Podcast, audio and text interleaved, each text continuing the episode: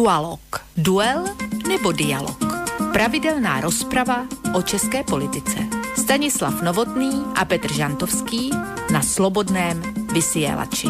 Dualog, dualog, dualog, dualog, dualog. Příjemný čtvrteční večer, vážení posluchači. Od mikrofonu vás zdraví Intibo a vítám vás všechny u první relace Dualog v roce 2019. A za normálních okolností by vás tuhle chvíli přivítal tradiční a stálý moderátor Boris. Bohužel člověk míní a život někdy mění a někdy věci ve běžném životě se sebehnou tak, že tu prostě dnes být nemůže a není tu. A takže v tuhle chvíli a, přijměte pozvání k dnešní relaci právě ode mě a jsem rád tedy, že nás posloucháte. Vlastně minulou relaci měl, měla relace Dualo takové vánoční prázdniny, dalo by se říct, takže nechtěli jsme vás o ní připravit, takže dnes vlastně můžu slíbit, že vše zůstane kromě moderátora přistaren, tak jak bývá v relaci Dualo tradicí. Naším hlavním tématem bude nějaké dění, které se děje v České republice. Diskutovat o ní budou dva pánové, kteří by měli být už připraveni na našich telefonních a skypových linkách. Hrát nám k tomu bude, doufám, kvalitní muzika a samozřejmě připravená pro vaše otázky bude dneska výjimečně teda nikoliv telefonní linka, ale pouze e-mailová adresa studiozavináčslobodnývysílač.sk a samozřejmě naše webové stránky pod zeleným odkazem otázka do studia, kde můžete vlastně dnešním hostům položit také svou otázku. Možná se ptáte, jaké to téma dneska hlavní a jaké to téma bude. A dneska vlastně naším takovým hlavním tématem bude bilance roku 2018 a také to, co můžeme očekávat v příštím roce, nebo už vlastně letošním 2019.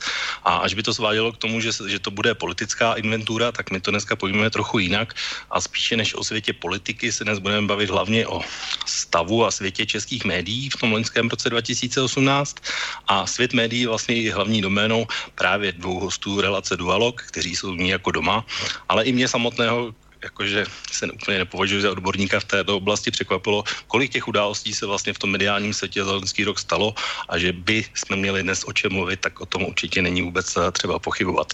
Nebylo toho vůbec málo. Když jsem tedy zmínil své hosty, tak uh, pojďme si tedy představit, protože uh, hlavními aktéry relace Dualog jsou právě oni a jejich názory. Tak tím prvním je vlastně předseda Asociace nezávislých médií, také kolega moderátor v našem rádiu, hlavně relace na Prahu změny a také bývalý policejní prezident pan Stanislav Novotný. Tak Stando, hezký večer. Dobrý večer. Tak a tím druhým, a doufám, že mi tedy slyší hlavně na telefonní lince, protože skypové spojení nám úplně nefungovalo, tak eh, mediální analytik, publicista, vysokoškolský pedagog a také hudební dramaturg této relace Petr Žantovský. Tak eh, Petře, slyšíme se? Slyšíme se, já zdravím tebe, zdravím Sandu Novotného a především všechny posluchače a posluchačky a jsem rád, že jsme se potkali i v novém roce. Tak, eh, dneska to je vlastně první relace v novém roce. Od té minulé už vlastně uběhl první měsíc a vlastně byli se tady poprvé minulé v třetím měsícem v téhle sestavě. Tak mi to vlastně nedá tak trochu fůru se nezeptat a vlastně jaké jste měli případně reakce vlastně na tu svoji první relaci v té nové sestavě. A začal bych asi u Standy, jestli tady byl nováček, tak eh, dostali si k tobě nějaké reakce. Ehm, reakce se prakticky žádné nedostaly, nebo alespoň o nich nevím. Možná, že se dostali spíš do uh, studia. Uh, něco jsem někde uh, zahlédl, jako možná, že to bylo uh, na, někde na YouTube, ale jako to, to bylo jenom v počátcích, takže reakce přímo jsem mailové žádné nedostal třeba. Hmm. Nebo telefonické. Dobře, tak Petře, ty jsi měl nějaké reakce? Já jsem měl reakce pozitivní, protože my ten dialog vlastně dělali Eh, tuším, že dva roky a kousek kolegou Vlkem a v poslední době se mezi námi něco porouchalo, jako také mě přestala fungovat a nevím z jakého důvodu a nebudu potom pátrat, ale každopádně to ve finále už vypadalo tak, že spolu v podstatě nejsme schopni ani mluvit, že tam prostě historie eh, nebo prostě nervy eh, přebíjejí argumenty a to lidi jako velmi nemají rádi, protože od toho to neposlouchají, nechtějí zabíjet svůj čas tím, aby poslouchali dva stárnoucí pány, jak se nemají rádi, když to zjednoduším. Takže eh, ty, ty ohlasy, co jsem dostal já, byly pozitivní eh, a jako plné očekávání, co tahle ta změna přinese. Hmm, tak uvidíme, jak vlastně to bude dneska, protože to téma bude trošku jiné, než bylo minule, ale zůstává tady jedna taková tradiční konstanta, a to je vlastně hudební složka relace Dualo, kterým hlavním dramaturgem je Petr Žantovský. Ani dnes předpokládám tedy, že tomu samozřejmě nebude jinak. Tak eh, Petře, pojďme teda dát hned na úvod, i když trošku spoždění, aspoň nějakou první písničku, která nás posune a vlastně otevře relaci Dualog, tak eh, co si vybral dneska pro jako hudební doprovod a kdo nám bude hrát? Tak já to mám už jako tradici vždycky první uh, pořad v novém roce nebo poslední ve starém roce. Otevírá či uzavírá Karel Kryl, kterého považuji za uh, arci, uh, arci vévodů českého folku a české protestní písně. A myslím si, že by, kdyby dneska žil, on zemřel už před nějakými 26, 24 lety, uh, tak, tak by, by se asi docela divil, jak moc došlo na mnohá jeho slova před let 50, 50 a podobně. Eh, myslím si, myslím si, že to bylo jasné ze si básních písničkách a tak jsem vybral zase letos čtyři písničky na začátek tohoto nového roku. A ta první, kterou bych pustil, se jmenuje Synonymická. Tak pojďme si pustit první písničku Karla Kryla a pak už se dostaneme k debatě na stavem českých médií v loňském roce v České republice. Pojďme si pustit Karla Kryla.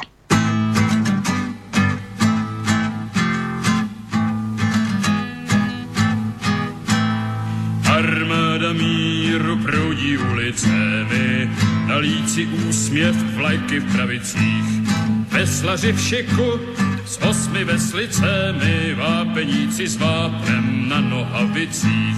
Veslaři v šiku s osmi veslicemi, vápeníci s vápnem na nohavicích. A já jdu s nimi a jsem dojatej, a samou radostí bych juchal ač zcela lisí, přece chlupatej, ač bez čichu jsem přece čmuchal.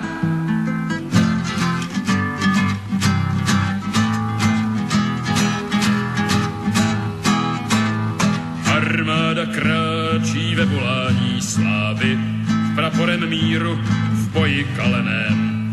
Hasiči v přilbách, lidé z lesní zprávy, za nimi jde vojsko v šatě zeleném hasiči v přilbách, lidé z lesní zprávy, za nimi jde vojsko v šatě zeleném. A já jdu s nimi v masce mazáka, a já jdu s nimi jako hajnej.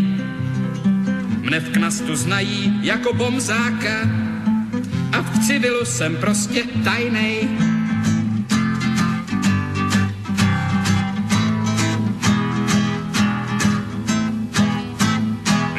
Předvoj zítřka v šatě úředníků, vždy hledět vpřed a nikdy dozadu. Jdu s nimi tež, ať stojím na chodníku, na vycházku kráčím nebo do sadu. A jdu s nimi tež, ať stojím na chodníku, na vycházku kráčím nebo do sadu. Po parcích slídím hraju hlídače, nechtěje, abych nějakou slízl, já nosím hrdé jméno práskače a moje příjmení je Fízl.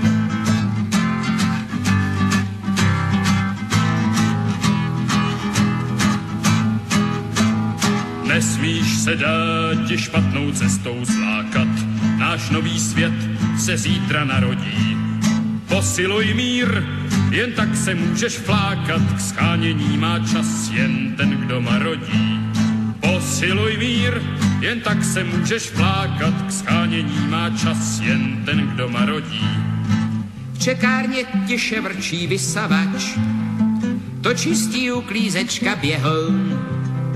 Někdo mne zná pod jménem udavač a jiný pod přezdívkou špehoun.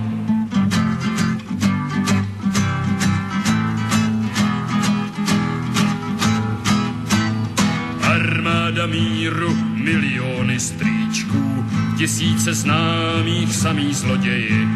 Zářivý zástup malých zlodějíčků, vítajících příchod nových nadějí.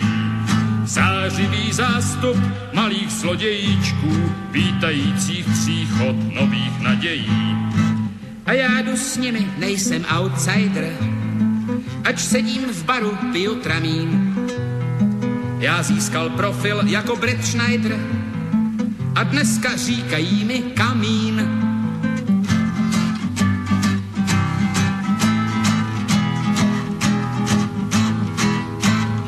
Nadešel čas a voní kalejemi, jsme předvoj lidu, panstvo z podruhů. Pochodeň popků, pachor s idejemi, pro tebe a pro mne, pro nás soudruhu. Pochodeň popků, pachor s idejemi, pro tebe a pro mne, pro nás soudruhu. Kdo nejde s námi, ten je rozvraceč. Kdo proti nám je lump a přídil, jsme s vámi špicl, špech a donašeč. Konfident, informant a slídil. Tak to byla první písnička Karla Karel v dnešní relaci Dualog. Naš Mými hosty jsou Petr Žantovský a Stanislav Novotný. Pánové, slyšíme se? Spojení funguje? Ano, bez vám. Taky tak, slyším. Dobře, tak já vlastně k tomu, co mě inspirovalo vlastně pro dnešní téma, tak hned po první písnice si pustíme ještě úplně krátkou ukázku z Vánočního poselství Miloše Zemana, která vlastně tu dnešní relaci otevře. Tak pojďme dát ještě chviličku prostor Miloši Zemanovi a část jeho Vánočního poselství. Zaujalo mě Centrum pro výzkum veřejného mínění, které uveřejnilo pořadí institucí podle míry důvěryhodnosti mezi občany. Takže na prvním místě je armáda a za ní policie. Na posledních místech je televize, dále tištěná média, Dále neziskové organizace a konečně církve. Asi z 25% důvěryhodnosti. A to mě přivedlo k tomu, že jsem si osvojil krásný termín lepšolidé, který jsem nedávno zaslechl. Lepšolidé jsou ti, kteří se považují za něco lepšího než my ostatní. A kteří nám neustále radí, co máme dělat. A kteří své názory považují za nadřazené názorům těch druhých. Když se ovšem na strukturu lepšolidí podíváme, No tak vidíme, že například sdělovací prostředky jsou mnohdy složeny z komentátorů, kteří každý den píší o něčem jiném a přitom pořádně ničemu nerozumí. A tito lidé nám chtějí radit. A totež se samozřejmě týká i neúspěšných politiků. Tak, tak to by byl Miloš Zeman a část vlastně médi, část, část toho válečního poselství, která se týkala médií. Já vím, že by to teď v tuhle chvíli určitě svádělo k tomu věnovat se pojmu lepšího lidé, což bylo velmi frekventované slovo v českých médiích. A, ale mě na tom inspirovala hlavně ta jiná část, eh, že Miloš Zeman vlastně mluvil o tom, že, a není to teda z jeho strany samozřejmě poprvé, jak jsou na tom česká média špatně a novináři ničemu nerozumí. Eh, každý samozřejmě ale má trošku jiné preference a může to vidět jinak. Takže proto, pánové, vlastně vy jste oba dva mediální lidé a v tomhle oboru se hm, pohybujete, tak eh, když bychom začali naší diskuzi třeba úplně jednoduchou otázkou eh, v roce 2018, když byste měli vypíchnout nějakou jednu nejdůležitější, nejzajímavější událost ve vztahu českým médiím z Loňska, co by to bylo? Stando. No tak pro mě je to jednoznačně boj za svobodu slova, který jsem podstoupil, eh, podstoupil dokonce pod výboru pro svobodu slova a média v eh, Českém parlamentu, eh, protože vlastně se zjistilo, že ta naše média jsou schopná zacházet už hodně daleko opravdu, že jsou schopná podle takzvaných klíčových slov lézt nám do pošty. To znamená, že ta média nejenom, že tak, jak to říkal Miloš Zeman, neplní tu informační roli a vyvíjejí jen ten prostor, ale chtějí nás dirigovat a říkat nám, co si máme myslet a říkat, že ten, kdo není liberální demokrat, což neumějí často ani sami definovat a je to nějaký velmi podivný zvíře a kdo jak si se nedrží té agendy, kterou oni vykolíkovali, to znamená, že nikdy nesmíme kritizovat Evropskou unii či NATO, tak zároveň ještě jdu tak daleko, že dokonce i technicky se snaží vlamovat do našich životů, do našich poštovních schránek. Ehm, to, co se stalo, eh, že vlastně eh, média eh, v podstatě tehdy samozřejmě jako na tom prvním místě byla ta média z Bakalova domu, ale nejenom od něho, že si vlastně osobují právo filtrovat, filtrovat naší poštu, to znamená podívat se, co si vlastně píšeme a potom nám tedy zamezit přístupu k informacím, tak to je pro mě velmi silný zážitek a ten další je navazující to rozmnožení udavačů na tomu samozřejmě velmi dobře posloužila jako ilustrace eh, píseň Karla Kryla. Rozmnožení udavačů eh, v sociálních sítích lidí, kteří se dokonce chlubí tím, že někoho zlikvidovali, někomu zničili nějakou eh, stránku tím, že prohlásili, že ta stránka je nenávistná podle onoho neprůhledného způsobu, jakým se mm, staví nadnárodní firmy, které působí v tom prostoru těch sociálních sítí k nám, občanům České republiky. Tak to byl tedy druhý zážitek, protože eh, jsme postupně začali schromažďovat eh, ta různá eh, udání, nebo respektive jsme si dávali dohromady seznam tak, jak nám přicházely stížnosti od lidí a opravdu je docela dlouhý. Někteří si lidé se se rozhodnou, že prostě zlikvidují jaksi někoho živnost dokonce na sociálních sítích jenom tím, že prostě zamezí přísunu informací. Já to jenom doplním, jenom tahle kauza vlastně těch e-mailů zadržovaných, to už se ale vyřešilo nějakým způsobem, nebo ještě to nějakým způsobem probíhá dál? To je právě to, že se to nevyřešilo. Eh, podle mého soudu tady šlo jednoznačně o porušení eh, paragrafu 182 trestního zákona, eh, tedy porušení tajemství dopravovaných zpráv a na tom se shodlo celá, shodla celá řada dalších právníků, že tomu tak je. Nepřímo vlastně některá některá média mm, se k tomu přihlásila, že jako říkali, že zjednají tedy nápravu, to znamená, že si uvědomila, uvědomila že, že, nebo tedy respektive ti provideri vlastně těch freemailů si uvědomili, že, eh, že činí něco, co už je dávno za hranou zákona, takže to bylo na tom docela sympatické, že se jako, jakoby snažili skonvalidovat ten stav, to znamená uvést ho do právního stavu, ale nicméně mm, tady slíbili, že svou změnu chování třeba eh, lidé z ekonomia AS a nic se zatím takového, eh, co by se dalo uzavřít nějakým usnesením, třeba alespoň onoho eh, podvýboru pro svoboda, eh, svobodu slova a média nestalo. Já stále čekám, že to bude mít nějaké vyústění, protože k tomu zadržování těch mailů docházelo dokonce v, té, v tom období před volbou prezidenta republiky. To znamená, tady se ještě dá aplikovat paragraf 351, tedy maření přípravy a průběhu voleb a referenda. Mm, takže v souběhu tedy dva trestné činy. A doposud, doposud není žádným uspokojivým způsobem ta věc ukončena. Já bych tedy byl rád, alespoň, aby ta praxe přestala, aby, aby tedy eh, to, to, že vlastně si nastavili eh, ty firmy filtry eh, své volně, ať už jako je to vinou toho, že jim byl postrčen nějaký software nebo naopak vědomě provozovali eh, toto filtrování, tak bych byl alespoň rád, aby prostě ukončili, vydali nějaké eh, svoje stanovisko, veřejně se omluvili a tak dále. Mhm. Tak Petře, jaká je pro tebe ta nejzajímavější nebo nejdůležitější událost Loňska v českých médiích? Já jsem si tady teď poznamenal tři události, každá je důležitá jiným způsobem a z jiného důvodu. Začnu tou nejsmutnější a to, že, to, že v listopadu zemřel Jan Petránek, což byl jeden z nejlepších českých novinářů, jak jsme tady doteďka v podstatě na hlavu novinářů kydali hnutí, tak eh, je v českých luzích eh, hájí samozřejmě spousta eh, šikovných, inteligentních, čestných a svědomitých novinářů, kteří mají před sebou jedinou volbu.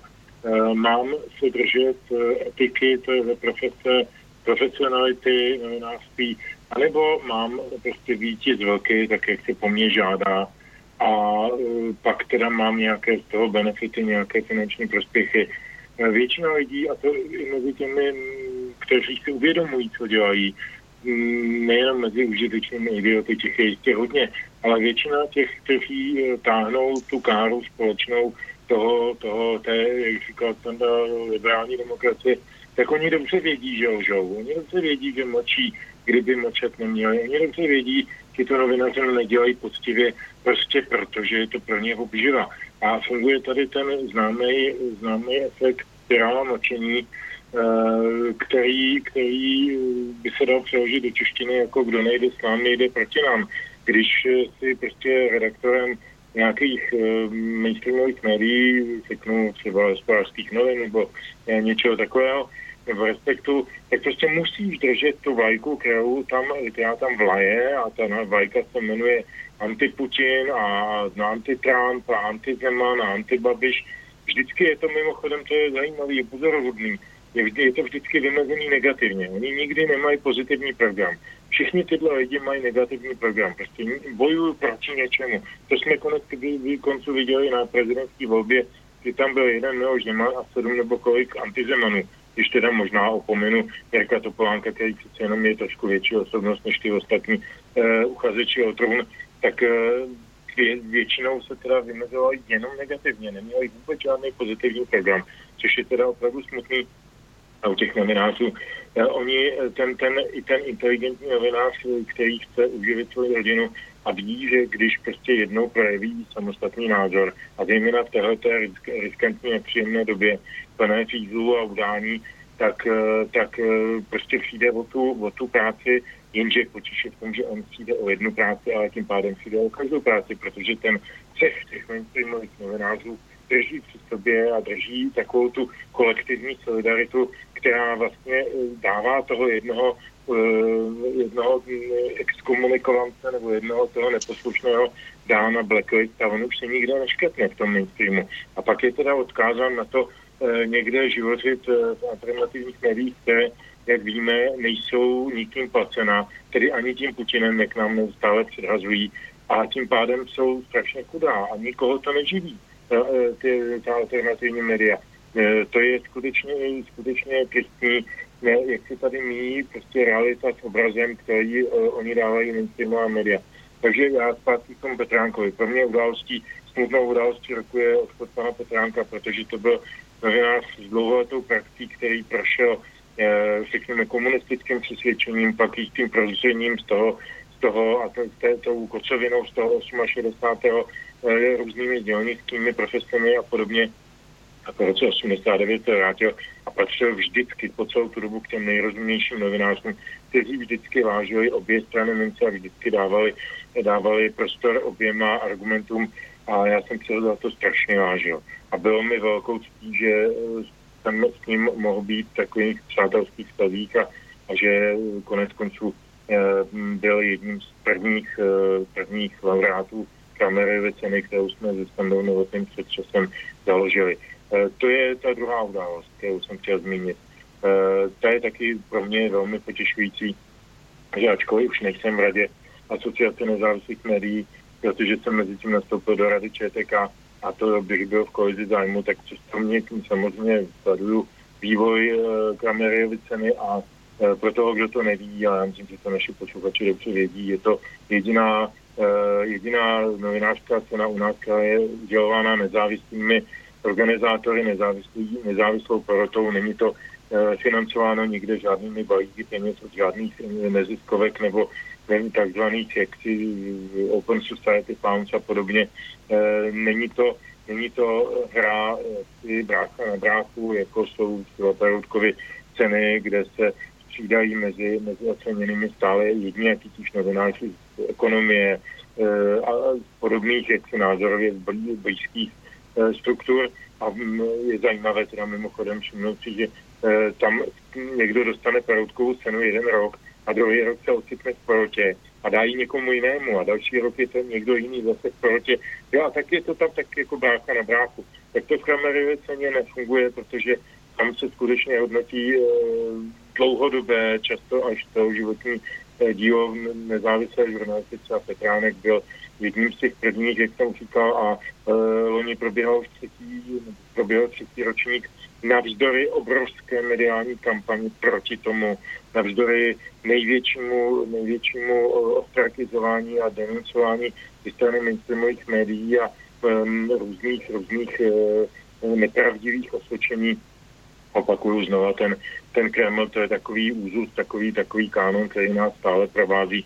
Uh, já jsem tohle to někomu musel vysvětlovat a a mm, někdo se mě ptal, proč vlastně tak amerizace na těm standardním novinářům takhle jestli leží v žaludku. Já říkám, no to je máte jednoduchý, krom toho, že jsme dokázali, že umíme žít bez nich a vedle nich, tak uh, druhý důvod je ten, že nabízíme ten most, to přemostění propasti mezi alternativou a mainstreamem, což oni nejsou schopni akceptovat, protože oni se cítí doma jenom eh, na tom svém uh, záhonku mainstreamovém a neumí uh, koment, komunikovat, argumentovat. No a za třetí, a to je nejpodstatnější, oni si neumí představit, že by někdo, nějaký šílenci, dělali takovou poměrně masivní a mediálně sledovanou záležitost zadarmo. Ta, ta cena, prosím pěkně, nemá žádný sponzory, nemá žádný prostě milionový dotace nebo statisícový, neuděluje žádný peníze nikomu, prostě uděluje jeden grafický list, který dostaneme od střízněného výtvarníka jakoby eh, darem eh, nebo jako, jako takovou jako pod, čestnou, čestnou eh, záležitost pro ty, pro ty laureáty. A to, že, že Kramerova cena navzdory všemu byla potřebná a byla úspěšná a dostali tu cenu tak vynikající novináři, jak ji dostali, tak to je pro mě druhá výborná zpráva. A třetí zpráva, Teď ti do toho asi skočím, protože už to bylo docela dlouhé a mám spoustu věcí, o kterých jo. jsi mluvil, tak určitě bych ještě rozvedl, ale jenom když je tady Petr Žantovský, tak eh, já říkám, nej, nej, nejsem jakoby člověk, který by v médiích nebo ve světě médií žil nebo pracoval jakoby každodenně a uh, jenom zaznamenal jsem jednu věc a musím se prostě na to zeptat, protože uh, vlastně, co se týká Kramierovy ceny, tak Petře vyčítali ti v různě v médiích, že si když to řeknu natvrdo, zneužil svého vlivu jako radního ČTK a chtěl si prosadit, aby ČTK o Kramierově ceně informovala. Tak můžeš se třeba k této záležitosti vrátit, protože se tě osobně týká. No, velice rád. Eh, je to zase, zase typický úkaz eh, našeho takzvaného informování, to znamená přidělávání pravdy. Eh, já jsem ničeho nezneužil a ničeho jsem se nedomáhal. Já jsem položil generálnímu řediteli ČTK otázku celkem prostinkou. Zdá by nepovažoval za vhodné, aby ČTK přinesla informaci, že a cena bude udělena teď zesnulému novináři Janu Kupěkovi. A že to je prostě jako mezinárodní záležitost, eh, to letos byla taky mimochodem dělována poprvé v česko-slovenském kontextu, dostali to čeští slovenští novináři. A, eh, a jen jsem mu položil jednoduchou otázku, zda mu to nepřijde jako nosná zpráva, že Kuciak dostal tuhle cenu a in memoriam samozřejmě. A pan generální řekl, že mu to nepřijde jako, správný, jako zpráva, tak jsem se dobře na shledanou. A tím to zvadlo. E, takovou otázku může panu generálnímu položit každý občan České republiky. Eh, protože je to veřejnoprávní agentura a každý občan má právo veřejnoprávní agentuře položit tuto otázku, tak jsem toho práva využil. Na ničem jsem netrval, k ničemu jsem ho nenutil. Takže toto všechno ostatní okolo je jenom, jenom eh, dobový tanec našich našich miláčků no, Dobrý večer. Já se, k tomu, já se k tomu intimu prosím tě musím taky ještě vyjádřit. No samozřejmě, určitě. Dobrý večer, vlastně taky... studio Banská Bystrica. Máme telefon do studia, nech se páči. Tak dáme přednost ještě posluchači. Dobrý ano. večer. No, dobrý večer. Vy se bavíte o tom, co bylo významného eh, jako takhle za minulý rok, eh, co se týká médií nebo takhle.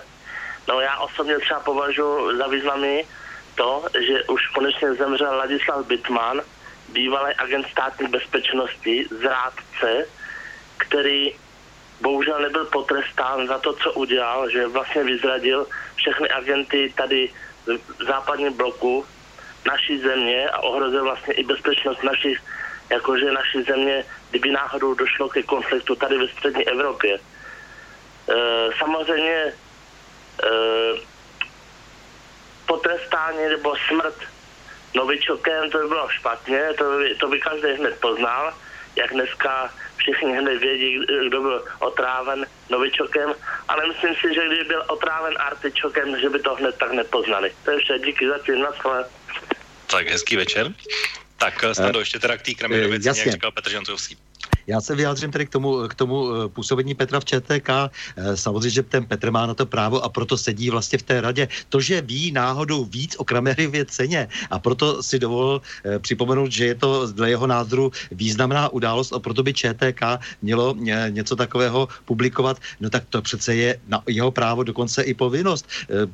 Skoro okolností on je ten radní, který ví něco o Kramerově ceně víc než ostatní, to tak prostě to, to, to své právo využil. Já na tom nevidím vůbec nic špatného. Naopak vidím, že, ten, že, ta, že ta zlost, ta zloba, která se vyvolala vůči té Kramery vecně, eh, je opravdu toho druhu, že ti lidé se cítí vnitřně vině a že se obávají, že ten vliv vlastně toho udělování Kramerovky je poměrně značný, protože my se setkáváme eh, mezi spoustou eh, novinářů, lidí v kultuře, jak se setkáme s, jenom s pozitivním ohlasem. Ti, ti lidé říkají, že, si, že by si také vážili toho, kdyby takovou cenu dostali, protože není zatížená e, ideologií, eh, která dnes začíná ovládat e, vlastně všechna ta místa, kde se podobná ocenění často spojená s nějakým důležitým vlastně, s, nějakým, s nějakým vlastně důležitým, důležitou podporou prostě pro působení v médiích uděluje. Takže, takže já se na tom nedívím vůbec nic špatného, dívím se, že naopak dávají najevo dosti citelně, že jim ta cena vadí vadí ti lidé. Eh, k té otázce toho uh, posluchače uh, udělám taky trošku oslý most a nebudu se bavit o Bitmanovi, protože to je docela věc, kterou jsem v minulosti hodně studoval a je to na dlouhé vyprávění opravdu. Ale on tady se zmínil o tom Novičoku. Já bych ještě chtěl upozornit, že Asociace nezávislých médií také mimo jiné napsala dopis eh, přes britského eh, velvyslance eh, zde působícího britské premiérce, že jsme znepokojeni tím, že Tommy Robinson je stíhán nespravedlivě, že je stíhán v podstatě v souvislosti s tím, kdy naopak sám napovolil k odhalení závažné, závažného organizovaného zločinu a e, všichni se do nás pustili, co se to dovolíme, do čeho se to pleteme.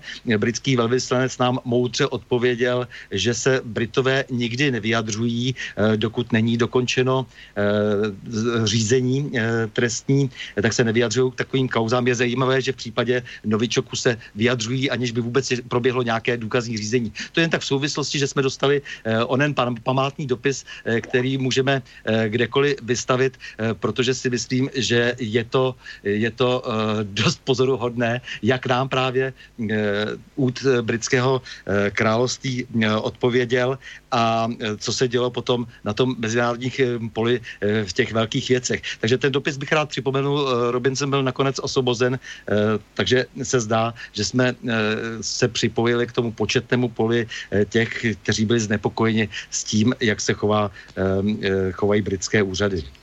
Dobrá, tak já bych tu debatu posunul kousek dál a pokračoval vlastně v, i zase v tom, co říkal i Petr Žantovský a on tam zmínil vlastně část, která se týká financí. A to je vlastně zase takové docela zajímavé téma pro mě a doufám, že i pro vás. A v schodu okolností, možná kdybychom se bavili jenom o čistě tomhle týdnu, tak asi úplně největší mediální událostí v Česku tenhle týden je to, a ani, aniž bych mu chtěl dělat reklamu, ale jenom to zmíním jako, jako takový vzorec, že vlastně vychází nové noviny Deník N, Česká mutace, samozřejmě nejen vám, ale i slovenským posluchačům známého mého deníku. Mně teď nejde o ten, o ten deník a titul samotný, ale spíše se tam projevil vlastně takový trend, eh, který se objevil i v jiných médiích, eh, který se jmenuje placebný obsah. Je to vlastně takové placené online zpravodajství, vlastně platí se za články, platí se za přístup a spoustu z jiných serverů už vlastně ten model nějakým způsobem využívá nebo se toho snaží zavést, eh, ať už je to Echo nebo Křetínského e-sport, hospodářky, lidovky, herní servery dokonce, takže vlastně v médiích obecně se tenhle model nějakým způsobem, aspoň v Česku, snaží snaží uchytit, ačkoliv teda zatím moc úspěchu nemá. Tak eh, mě zajímá zase na, dotaz na vás na oba, když se budeme o těch velkých médiích eh, a zase se na to dívám jenom z hlediska eh, posluchače nebo čtenáře, tak jestli tahle cesta toho placeného obsahu je vlastně takový trend, který bude třeba který začal loni a který se bude nějakým způsobem zesilovat, anebo jestli je možné se tomu případně nějakým způsobem vyhnout, případně co zatím stojí. Jak, jak vlastně tuhle záležitost vidíte, Petře? Tak eh, tohle záležitost sleduju velmi dlouho, protože debata o tom, jestli se budou poplatňovat obsahy na internetu, se vede eh, minimálně na půdě Unie vydavatelů denního tisku, no řekněme jako jich, já nevím, 8 let určitě. rozjeli, to, rozjeli to vlastně ty internetové verze deníků i dnes, i hned, novinky od práva a tak dále. A každé se k tomu postavili trošku jinak. Některé jako novinky jsou nespoplatněné, jiné e, jsou spoplatněné, tuším, že i hned e, v celém tom e, obsahu. a, a e, mě by docela, já, já celkem na to nemám žádný názor, nic mi do toho není. Je mi úplně jedno, jestli to ten vydavatel, který je vlastníkem, je to soukromá firma, jestli to spoplatňuje nebo ne, to je konec konců jeho rozhodnutí.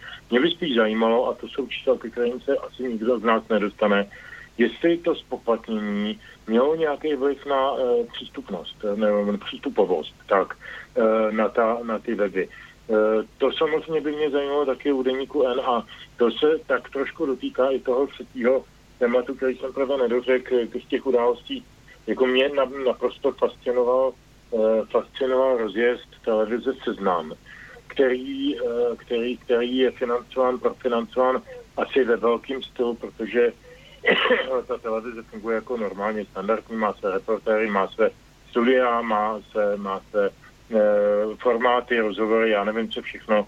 A, a zcela zjevně to není žádná televize dělaná na koleně. Je to evidentně profinancovaný. A mě by zajímalo, eh, protože samozřejmě nikde nejsou žádný pípometrový měření, jakou mají skutečnou shodovanost. Protože to, co oni tam říkají, je v podstatě identický s tím, co, co hlásá, dejme tomu, bakalová ekonomia a nějaký podobný média.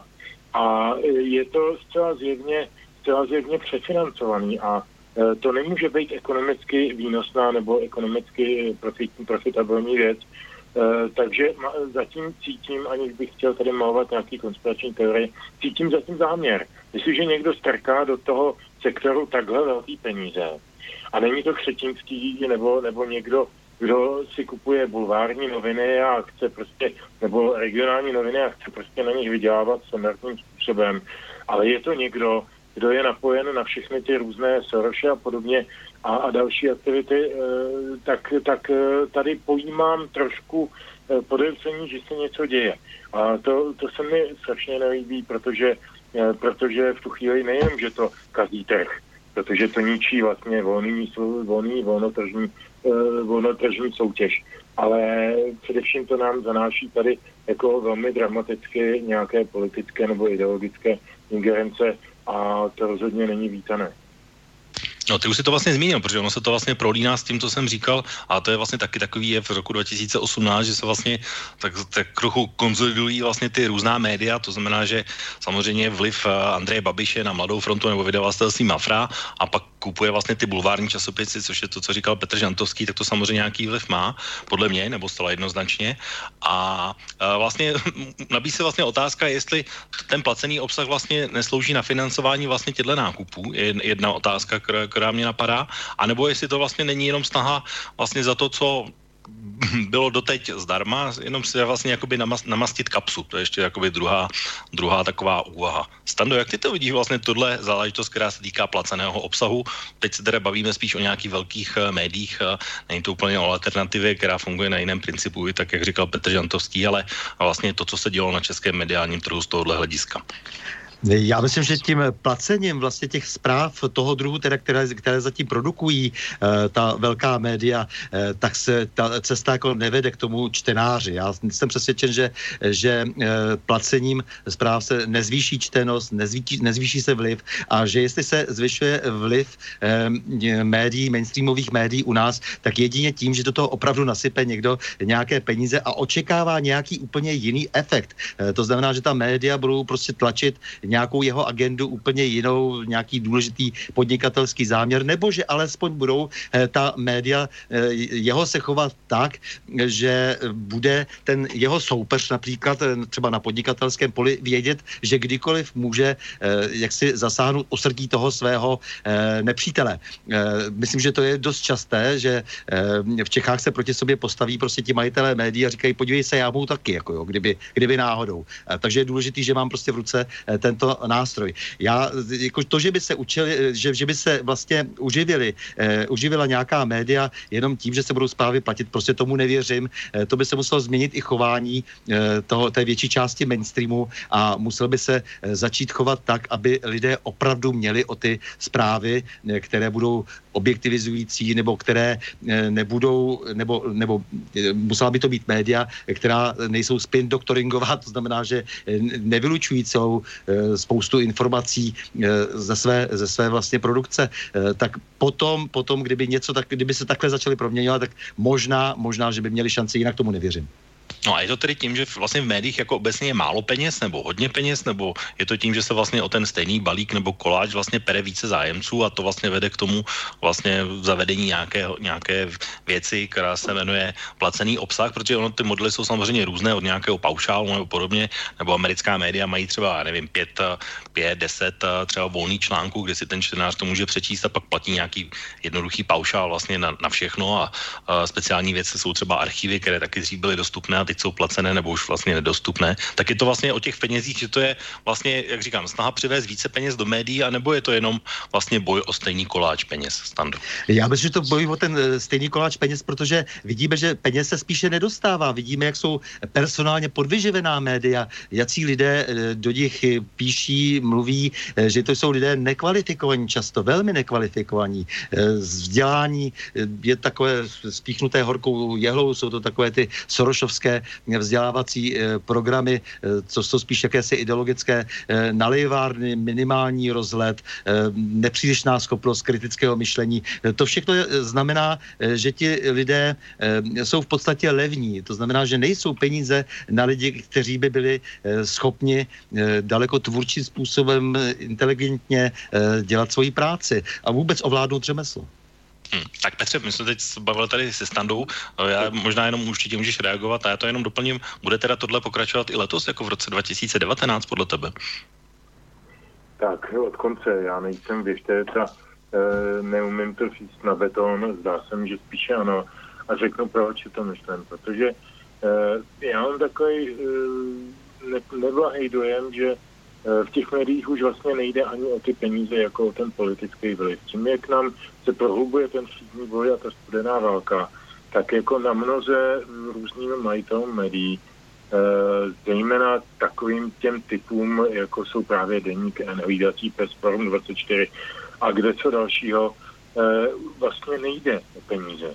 Já si myslím, že ani slovenský tištěný Deník N nemůže být profitní protože je tak úzkopracový, jako není profitní respekt. To je hodně podobný, akorát, že respekt je týdenník, ale názorově je to sobě velmi blízký, to znamená, pokrývá to relativně velmi malou výseč veřejnosti. Ta zájem o tento typ názorů je velmi malý a je v menšině oproti e, veřejnosti. Nicméně je, je, to, je to politický názor, který k nám přichází jako diktát e, od někud zvenčí a má se prosadit jako, jako v tom mainstreamu jako, jako hlavní proud a ono prosadit něco jako následní jako hlavní proud nejde, to znamená už komunistů eh, z toho času, kdy eh, se čím více se tlačilo na pilu a čím více jsme byli přesvědčováni o, o krásách a, a přednostech socialismu, tak tím více jsme se tomu bránili a vzdorovali jsme tomu, protože samozřejmě to je nejenom nepříjemný, nedůvěryhodný, a jako jde to proti samostatnému myšlení. To je, to je jedna věc. A druhá věc, eh, já mám proto jeden příklad, koukal jsem se, koukal jsem se na, eh, na eh, webové stránky časopisu Reportér, který, kde působí třeba pan Kmenta, český takzvaný investigativní novinář, a velmi jsem, a snažil jsem se tam dohledat, jak to financování, protože to je taky poměrně drahý týdeník, Eh, exkluzivní a nevím, jaký mají náklad, nezjistím to, nemám jak to zjistit, že oni to samozřejmě nemají povinnost dělovat, ale je to soukromá, soukromý podnik. Ale zjistil jsem, že teda jako jeden z hlavních zdrojů je uváděna na dace nějaká pro nezávislou žurnalistiku Moček, tak se to jmenuje, nebo nezávislou publicistiku. A tam jsem hledal výroční zprávy a tam je poslední výroční zpráva za rok 2013. A v té se píše jednou větou, v roce 2013 nadace eh, neprováděla žádné eh, finanční eh, kroky jenom připravovala činnosti pro rok 2014. A další výroční zprávy jsem tam už nenašel. Já mám takový pocit, že se takovou touhletou akvizicí peněz a spoplatňováním obsahu u těch malých webů e, má v podstatě zakrýt to, že jsou financovány z úplně jiných zdrojů. Máme další telefon do studia? Tak, dobrý večer. Eh, dobrý večer, posluchačka z Prahy. Já jsem jenom chtěla říct na téma, jinak souhlasím s oběma eh, tam diskutujícími a uh, chtěla jsem říct na téma těch placených obsahů. Mně to připadá, že ty placené obsahy jsou takový hadr nebo taková přetvářka, že vlastně uh, je to, um, jsou ty noviny uh, názorově všestraný, protože do těch placených obsahů málo kdo jde, ale většinou jsou tam komentátoři, kteří právě prezentují ty opační názory. To jsem chtěla říct, že si myslím, tak, že ten placený jo. obsah je spíš cílený tak, aby řekl, my jsme názorově jako všestraný a to je problém těch čtenářů, že nejsou ochotní za tu všestranost platit. Tak já mm-hmm, bych zase poslouchat, tak to jsem chtěla jenom říct. Mějte se hezky. A... Já jenom, že vám do toho skočím, máte nějaký dotaz třeba na Petra Žantovského na pana, nebo na pana Novotného? Je, co si o tom myslí? Co si myslí o tom, že vlastně ta sekce toho placení může být vlastně i uh, takovou zástěrkou, že se může to médium tvářit, že je vlastně všestraný, ale že jsou to ty čtenáři, kteří nemají o tu všestranost zájem. Položíme otázku určitě a pánové vám určitě odpoví oba, tak děkujeme za zavolání a za dotaz. Díky, no já, já odpovím uh, rád, protože já jsem přesvědčen, že samozřejmě tady je celá řada eh, vlastně akcí, které mají zastřít to, že se média chovají ideologicky a že se, že se chovají prostě v podstatě, nebo že pracují s cizím žoldu často.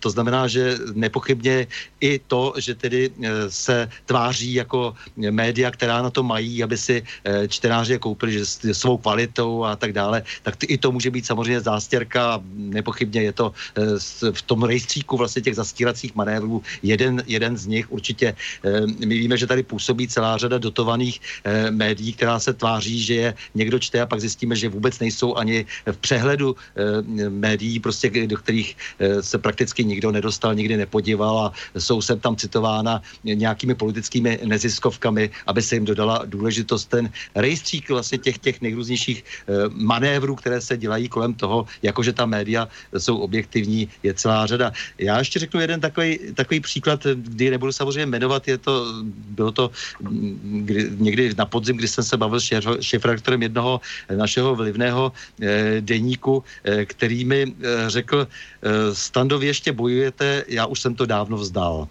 Jo, já nebudu samozřejmě jmenovat toho člověka, abych mu neublížil, ale e, se stejnou reakcí jsem se setkal v druhém táboře, e, kde tedy jiného vlastníka, kde šéf-redaktor mi řekl něco podobného. Říkal, víš, já bych strašně rád s tebou udělal nějaký rozhovor, ty se zabýváš tím slovanským východem a tak, já bych trošku chtěl ty věci zase nasvítit z jiného úhlu, ale zatím ještě na to není ten čas, ještě chvilku počkáme, ale hrozně rád bych, aby jsme tady pořád neplkali do dokola pořád to samé.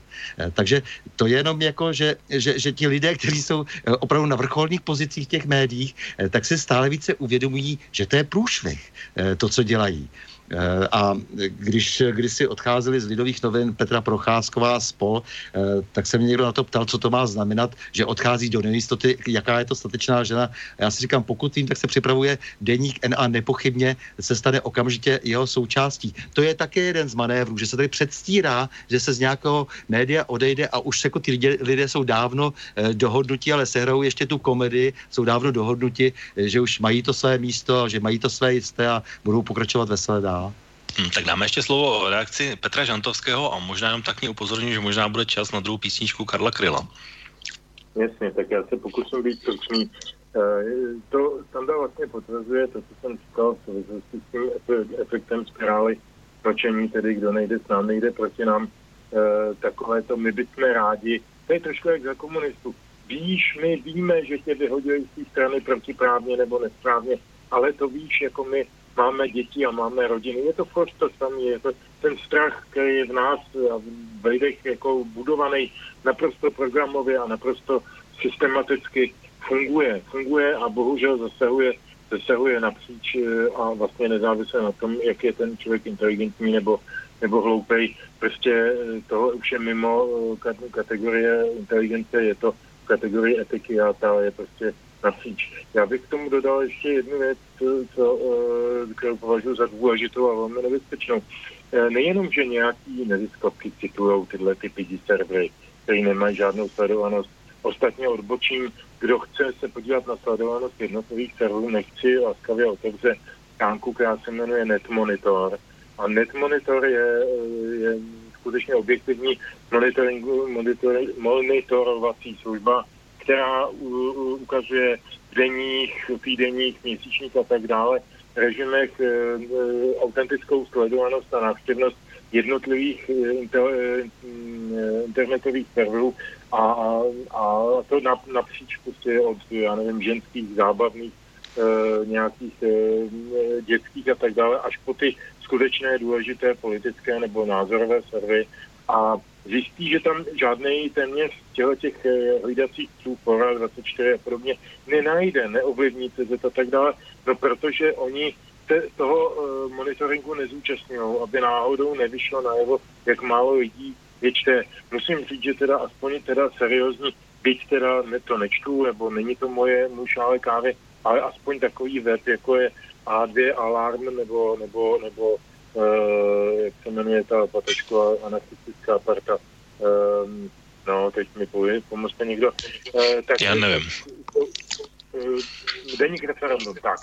Aha, tak, referendum. Jsou, tak, tak stateční, že se tam, se, se tam přihlásili a demonstrují tam svých 6 tisíc autentických přístupů. A oproti tomu se ty parlamentní listy, který mají 300 tisíc autentických přístupů. Čili tenhle poměr, o kterém jsem před chvíličkou mluvil, eh, v té veřejnosti skutečně nějak zhruba plus minus existuje.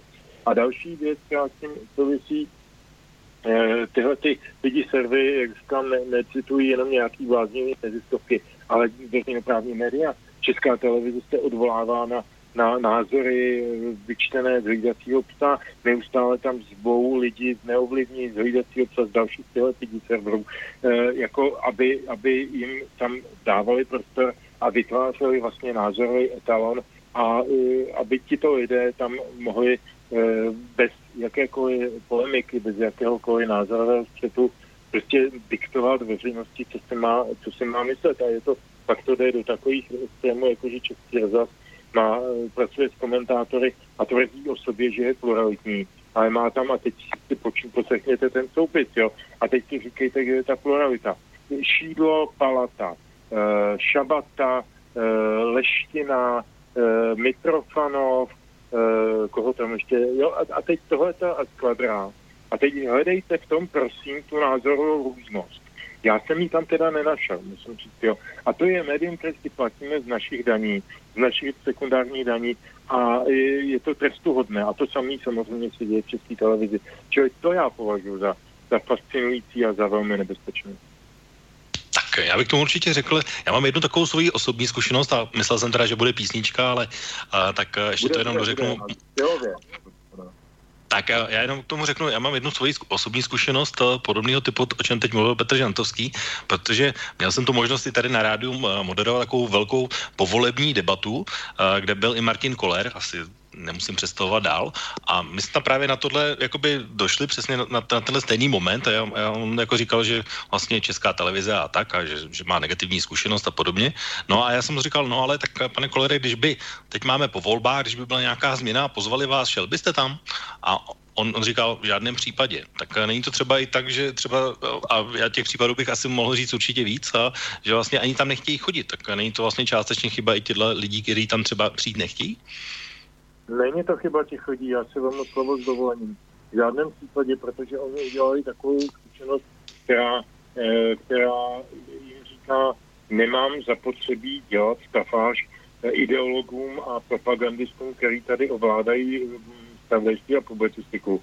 Tam se provozují ty publicistické rozhovory způsobem, že tři minuty říká redaktor hostům, Eh, nebo hostovi, kterého se vybere jako sobě blízkého, co má odpovědět. Host sobě blízký buď řekne, ano, máte pravdu, pane redaktore, přesně tak to je. A nebo dalších pět minut hovoří e, o tom též v synonymech. E, a pak to teda pro forma dá slovo tomu druhému názorovému zastánci a veme se mu to, to, to slovo asi po čtyřech nebo po dvou větách a v podstatě mu ten redaktor skočí do řeči, nenechá ho dokončit myšlenku o dělatní veřejně před lidmi blbce.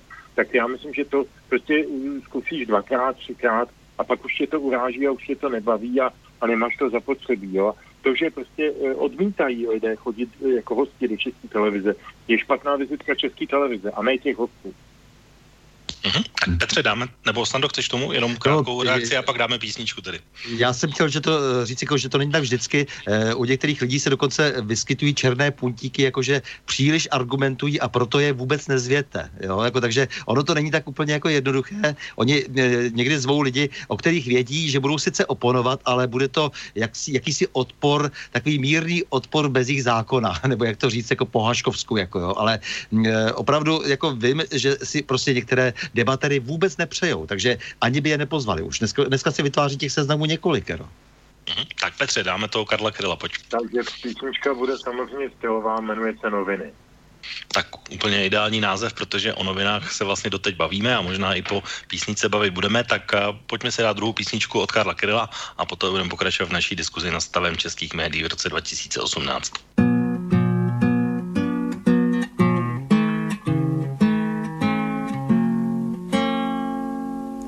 Vane vítr z polí, vane vítr z rovin, z nekonečných rolí tekou stránky novin.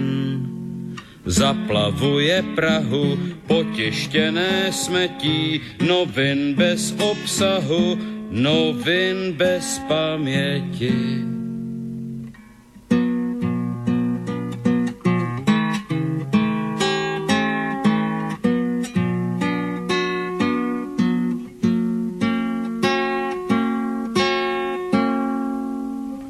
Heslo do titulu s hlavou politika, cara Kaligulu, lidu bez jazyka.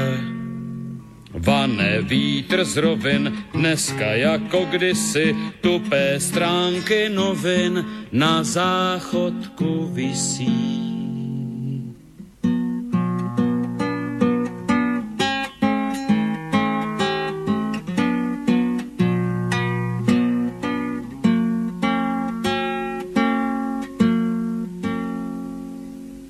Lidu na východě zuby vylomila, slova o svobodě, cara lidu mila.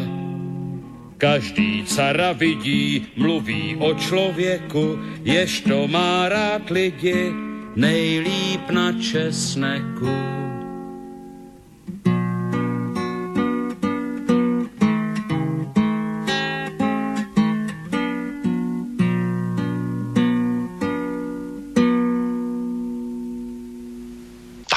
Karel Kryl. Vážení posluchači, posloucháte relaci Dualog. Dnešními hosty jsou Petr Žantovský a Stanislav Novotný. Pánové, slyšíme se? Ano. Ano, ano. Tak eh, my jsme vlastně před písničkou už se dotkli tak vlastně i veřejnoprávních médií a nejenom české televize, ale samozřejmě i v českém rozhlase se děly věci, které za zmínku určitě stojí.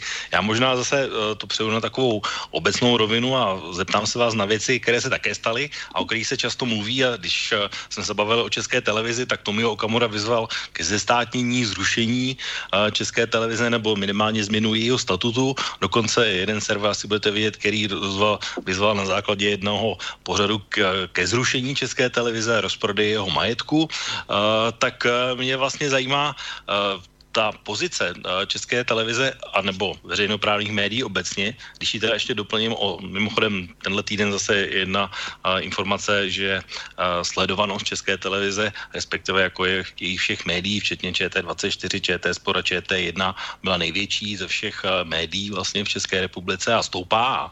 13 pořadů z 15 bylo nejsledovanější, bylo na české televizi. Tak pojďme, když se zeptám vlastně na, na statut veřejnoprávních médií, tak měly by vlastně zůstat zůstat v nějaké téhle podobě, nebo jste příznivci nějaké změny, ať už jakékoliv ve smyslu, uh, já nevím, zrušení koncesionářského poplatku, státní televize, no takových těch různých nápadů, které je říkal třeba Tomio Okamura. Jak se na, tohle, na tyhle věci uh, díváte, nebo jak by se případně ten statut měl změnit? Standu. Já jsem přesvědčen, že samozřejmě jsou ta veřejnoprávní média v této podobě, v které jsou nadbytečná. A e, myslím si, že kdyby se vrátila zpátky prostě pod přímé, přímý politický dozor, tak by to bylo docela praktické, protože stejně e, nakonec se do rady e, jmenují e, politici, volí politici. A e, ta Česká televize a Český rozhlas se dnes e, tváří tak, že jsou vlastně nezávislí i na svých koncesionářích. Prakticky je nemá kdo kontrolovat. Dokonce ani nejvyšší kontrolní úřad zatím není schopen kontrolovat jejich, e, jejich e, financování nebo zacházení s financemi. E, víte, že zaškrtávají, za, začerňují jména na smlouvách velmi prapodivným způsobem se dělí v České televizi, zejména ty peníze, které se utrácí v tom takzvaném prime timeu. Všichni jsme sice soustředění často příliš na spravodajství a publicistiku a neuvědomujeme si, co se, co se děje v té, v, té, v, té, v té oblasti zábavy a e, takzvané kultury, jestli to ještě kultura vůbec to, co se předvádí v české televizi, to obrovské množství lidí bez talentu, kteří tam mrhají vlastně těmi veřejnoprávními penězi. Já si prostě myslím, že to omezení veřejnoprávních médií by mělo být zhruba takové, že by eh, byly prostě jenom jakýmsi ehm, technickým prostředím pro to, aby se tam eh, mohlo něco odvysílat. Samozřejmě bavme se o tom, že eh, Česká televize, Český rozhlas by se měli zabývat vším, co je české a čím se nebudou zabývat jiná média a že by měli především se dívat na svět našima očima a ne jenom opisovat z Reutera nebo z BBC, protože nás zajímá náš pohled, náš zájem. Budeme se dívat na politiku v vnější, na geopolitiku, tak zase, co je pro nás důležité. Ehm, já to vždycky přirovnávám k tomu, že tady eh, existoval otůslovník eh, naučný a to bylo obrovské dílo, eh, který vlastně zprostředkovával těm čtenářům pohled na českou realitu, na české důležité reálie, na pohled na svět z našeho pohledu a to si představu zhruba, že by měla dělat veřejnoprávní média, podle mého soudu to dělají, dělají minimálně, takže jsou to pro mě vyhozené peníze, stačilo by, kdyby tady bylo nějaké, e, nějaké vysílací e, prostředí a pokud se týká původní tvorby, tak od toho jsou všelijaké fondy, ať si tam soutěží a rvou se jaksi převyteční e, tvůrci a snaží se vysoutěžit si svůj nárok na nějaký, na nějaký film. Eh, to, to je jedna věc. A ještě chci k tomu říct je, eh, to, co jsem vlastně, jak jsme se bavili o těch událostech největších toho loňského roku, eh, pro mě vlastně to ten objev, že v podstatě stát si vytvořil svoje, svoje média nová.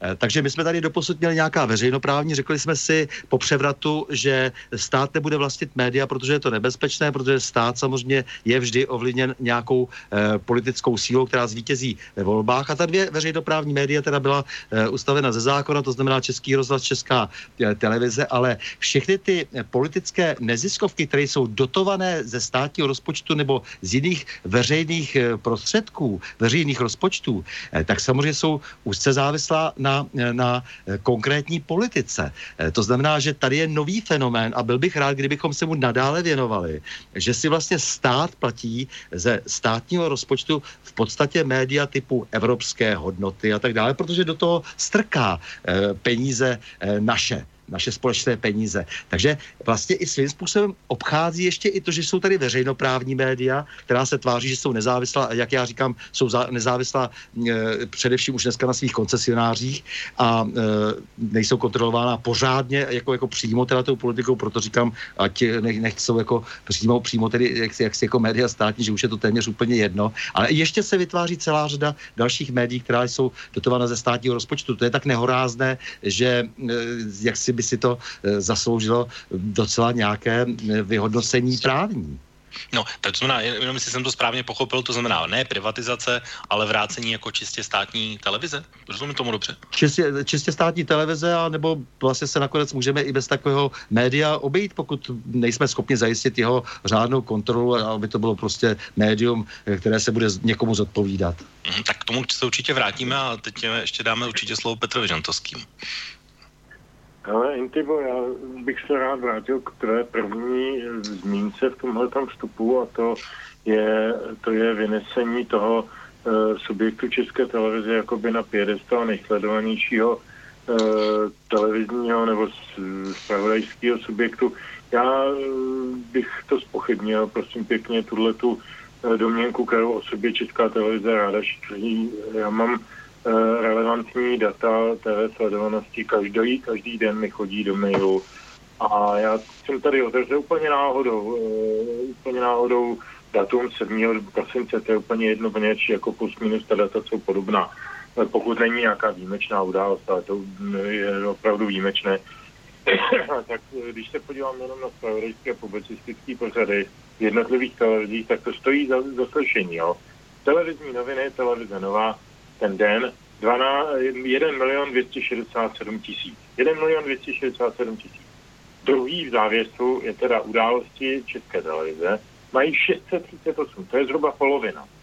Uh, odpolední televizní noviny na Nově uh, mají 485, čili když sečteme uh, milion 200 a něco a 485, tak jsme na milionu 700 a něco. Uh, to je výsledek novy. Uh, když k těm událostem České televize přečteme ještě události komentáře, tak ty mají prosím pěkně 61 tisíc hodinový pořad, který dělá tým neuvěřitelného kvanta lidí za neuvěřitelné peníze, má 61 tisíc sledovanost. To je pro mě teda televizní samizdat. To není žádný úspěch. A pro srovnání teda, když mluvím o tom, že veřejnoprávní e, události mají 638, tak soukromí e, velký zprávy na TV Prima mají 587, to je jenom o 50 tisíc míň. A takovou, takovej vlastně nespravodajský produkt, jako jsou takzvané moje zprávy pana Soukupa na TV Brando, což je jeden moderátor, který tam říká, nebo jeden pan Soukup, který tam říká svoje názory na nějaké věci, tak ten má 276. E, tak i ekonomicky, i, i z hlediska toho příjmu uh, publikem je ta česká televize de facto na chvostě. Takže pravda je úplně opačná, než o sobě říká. To je jedna věc. Čili z toho je patrné, jestli je opravdu nezbytné takovýhle bumbrovíček 8 miliardový eh, živit z veřejných prostředků. Já jsem přesvědčen o tom, že nikoli. Eh, a dlouhodobě jsem o tom přesvědčen. Eh, to, že, to, že se tady neustále mluví o zestátnění, to je samozřejmě to je ošklivé slovo, které zavedli přátelé České televize tak, jak je dneska. Uh, protože tím straší. Jako když je něco státní, tak tím se straší. Uh, a ještě se k tomu přidávají takové ty atributy, jako že to bude politizováno, zneužíváno vládou a kde kým. To jako kdyby tahle vláda tam byla navždy, jako tam může být prostě ministerský předseda Jan Ruml a v tu chvíli to nebude politizováno a zneužíváno a tak dále. Jo. To jsou takové jasné, jasné výhrady vůči tomu. Ale tady je přece jiný model možný. Kromě toho, co kdysi navrhoval ekonom Pavel Kohout už v roce 2009, eh, navrhoval jednoznačně zrušení a privatizaci jednotlivých kanálů těchto těch veřejnoprávních médií, protože nepřinášejí vůbec žádnou nadprodukci, vůbec nic lepšího než ti ostatní. Eh, jenom jsou eh, vlastně, jenom inkasují peníze v neskutečném množství. A ten další model je teda převedení na rozpočtovou organizaci státu. Rozpočtová organizace je prostě jasně daný subjekt, který má nepolitický charakter, který je financován procentem, definim, zákonem definovaným procentem druhého domácího produktu například. A je, je, je to jasný. Nemá absolutně uh, tam žádný politik, žádný vliv, prostě je dáno procento, zákon se stanoví jednoznačně, když jde stát ekonomicky nahoru, může to médium ekonomicky růst a, a naopak platí to tež. A navíc, a to Standa zmínil, uh, a to je otázka kontroly. Eh, do České televize a do Českého rozhlasu nesmí vstoupit mnoha nejvyššího kontrolního úřadu. Čili my nevíme, co se s těmi dohromady 10 miliardami děje. Nemáme jako jejich plátci, my koncesionáři, nemáme sebe menší šanci uh, na to dohlídnout. Takže to dopadá dneska tak. Uh, pan ekonom docent Ševčík, Miroslav Ševčík, zrovna včera jsme se o tom bavili a říkal mi, no já to vidím tak, že českou televizi není třeba privatizovat, ta už je dávno privatizovaná jejími zaměstnanci, e, protože si vlastně přivlastnili ty, ty veřejné statky, ty veřejné peníze, ty, těch 8 miliard a v případě rozhlasu další dvě a e, zacházejí s nimi naprosto podle svého uvážení a bez sebe menší kontroly, jako soukromý podnik se soukromým vlastnictvím. Takže je to v podstatě dávno privatizováno a krát, že jak si poněkud e, prapodivným způsobem. Tak já jenom za to zareaguju určitě ještě hned o, o, položím otázku. A jenom co se týká toho vynášení na piedestal, tohle určitě není, a já, já jsem to ani tak nemyslel, a ta zpráva není PR České televize, ale je to zpráva, kterou vydala Česká tisková kancelář, takže oficiální. A ty údaje, které jsem citoval, tak jsou přesně, ale nejsou od České televize, ale jsou uh, od uh, ATO Nielsen Atmosfér, což je uh, Unie televizních, uh, asociace televizních organizací, takže jsou to jejich čísla, která vycházejí z měření people metrů a jsou vlastně takhle převzatá a takhle je tahle organizace televizních organizací zveřejnila prostřednictvím České tiskové kanceláře. Takže to je jenom a, taková jedna věc a, k tomu, co říkal Petr Žantovský. A co se týká toho financování, a, jenom zeptám se teda, a, ty si vlastně říkal, že tam není žádná kontrola, no tak a, moje otázka k tomu by samozřejmě musela být a, vlastně, že tady máme jakousi radu České televize, která na tohle má dohlížet. Tak a, znamená to tedy, že ne, neplní svoji funkci kontrolní? No tak to je jednoduchá odpověď. E, jestliže, jestliže e, to volební období nebo to funkční období generálního ředitele 6 let, e, tak a ti radní se v té radě po kratším období, já teď nevím po kolika letech, ale střídají se tak, aby bylo zajištěno, že nebude dvakrát ta samá rada volit generálního ředitele, protože to je její pravomoc. Tak oni v loňském roce udělali takovou, jak se říká na Brněnsku, flignu, neboli podráz, takový, takový kousek veselý, eh, že zvolili pana Dvořáka po druhé generálním ředitelem půl roku předtím, než mu uplynul mandát. To znamená v době, eh, než mohlo dojít k nějakému přemístění, přečíslení nebo změně, změně, změně obsazení toho, eh, toho orgánu. Čili co, co z toho plyne? Pro mě jednoznačně z toho plyne závěr, že prostě e, Rada České televize a generální ředitel jednají ve schodě a když jednají ve schodě, tak proč by ho kontrolovali? Zřejmě mají zájem na tom, aby generální ředitel zůstal, kde je a zřejmě teda vědí, proč tak činí. A jinak e, ještě k těm číslům, já mám před sebou taky tabulku ATO, nízen, atmosfér, čili čerpáme ze stejných zdrojů. Tam může dojít k jednomu posunu že totiž eh, Česká televize vysílá některé ty spravodajské pořady na více, na více kanálech zároveň a sčítají to. E, což e, ani tak to nedá samozřejmě ten milion 800 jako u, tě, u té novy, ale dá to třeba o, já nevím, 100 tisíc víc, než má potom ta, ta prima. Každopádně tu zprávu ČTK asi samozřejmě najdu, protože je klidně možný, že není úplně přesná, není úplně pravdivá, anebo je vytažená jenom z nějakého jednoho jednodenního nebo nějakého eh, zavádějícího výsledku výpometrového. Já jsem tady citoval náhodně vytažený, vytažený 7. Eh, prosinec. E, myslím si, že se dá, dá udělat nějaký statistický průměr z většího období a že bychom se vlastně divili, že to dost odpovídá tomu poměru. Máme... No, jaké, ono to, je to krásné propojení vlastně, že to vyšlo v České tiskové kanceláři, takže může se na to určitě podívat. Stando určitě si chtěl k tomu něco. Máme další telefon do studia. Tak... A, tak posluchač má přednost. Mm-hmm. Dobrý tak, večer, vážení posluchači.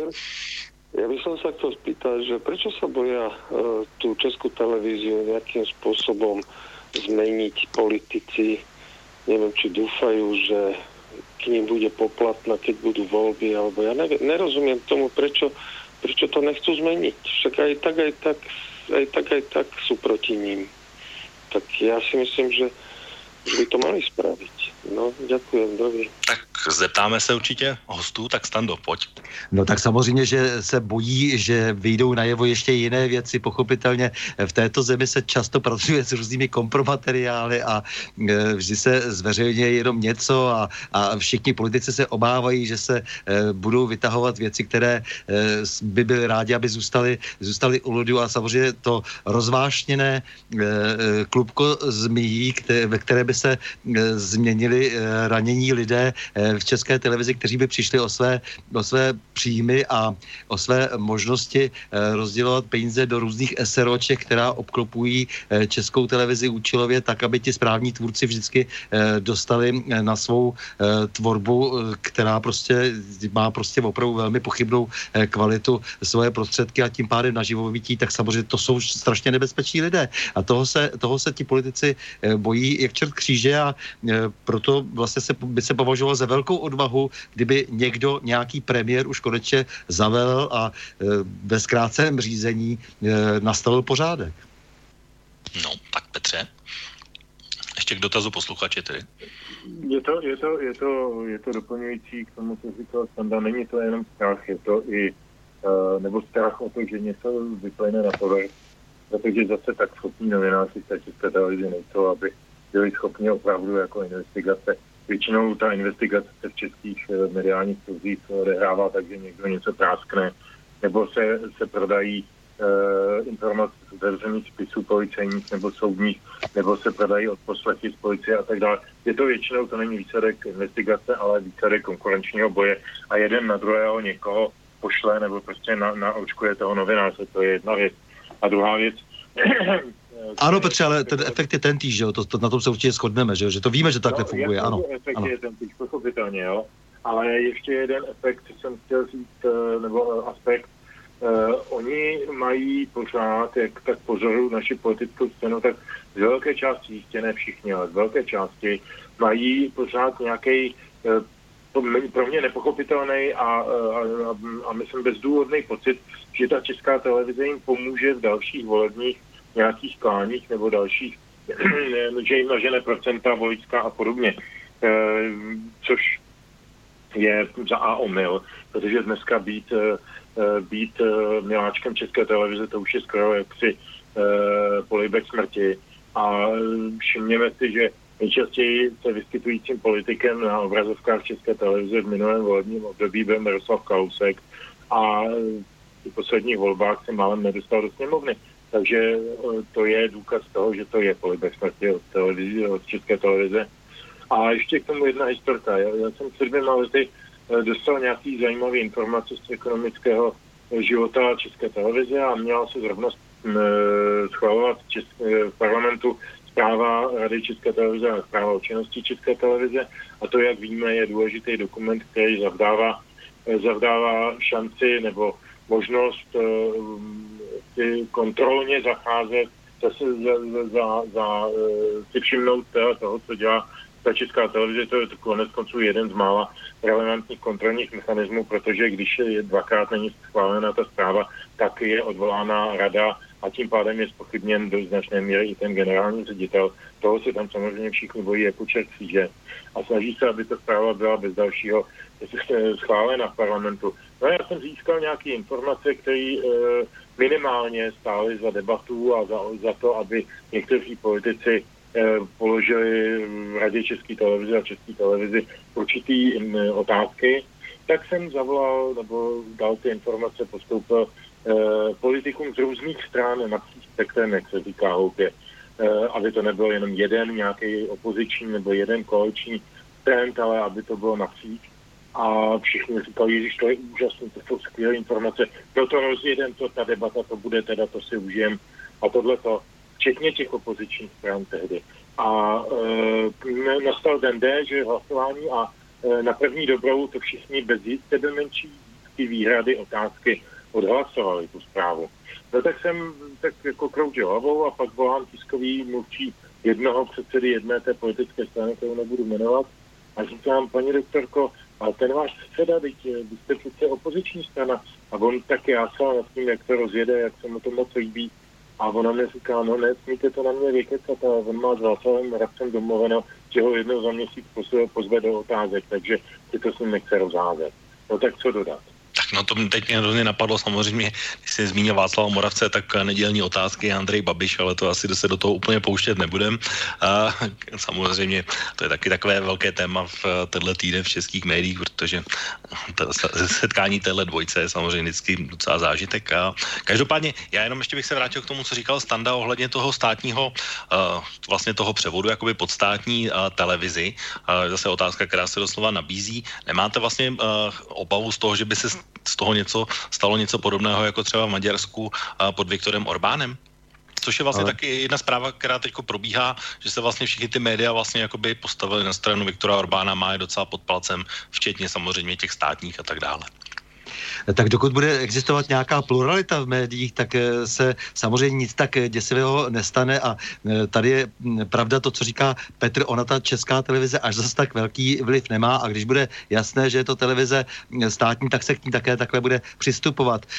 My dnes jako bychom si měli také jinak pojmenovat ten koncesionářský poplatek, je to obyčejná daň, prostě tady se vypsala daň, která vživí velmi dobře nějaké lidi, nějaké zaměstnance, eh, v podstatě státní tím pádem, přestože veřejnoprávní status je něco jiného než, než, než státní organizace, ale nicméně v podstatě to jsou státní zaměstnanci, eh, kteří si nechali na sebe vypsat dáň. Takže my prostě jim platíme, aby si mohli dělat vlastně, co, co chtějí a nemohli jsme si ani zkontrolovat a nemohli jsme jim ani nic zadat. Takže pojmenujme i ty věci správně, aby jsme to lépe pochopili. Je to normální daň, speciální takže zvýšení poplatku by se ne, ne, ne, neprocesovalo. No tak to rozhodně, když přece vidíme, jak se mrhá prostředky, jak se neustále vybí, vymýšlejí nějaké nové eh, projekty jenom proto, aby se utratili další a další peníze, eh, které jsou nakonec nesmyslné a nikdo to nesleduje. Eh, vidíme ten nepotismus, kde jeden na druhého si, si, si to jsme teď viděli v souvislosti například se,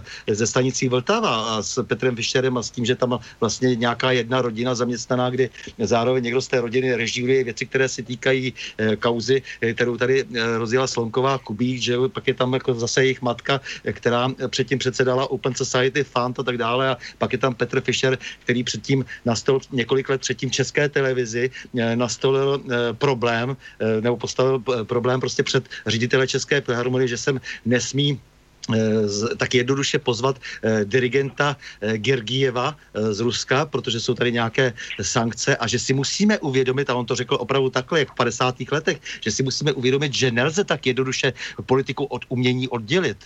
A to tak, tak abstraktního umění, jako je hudba třeba.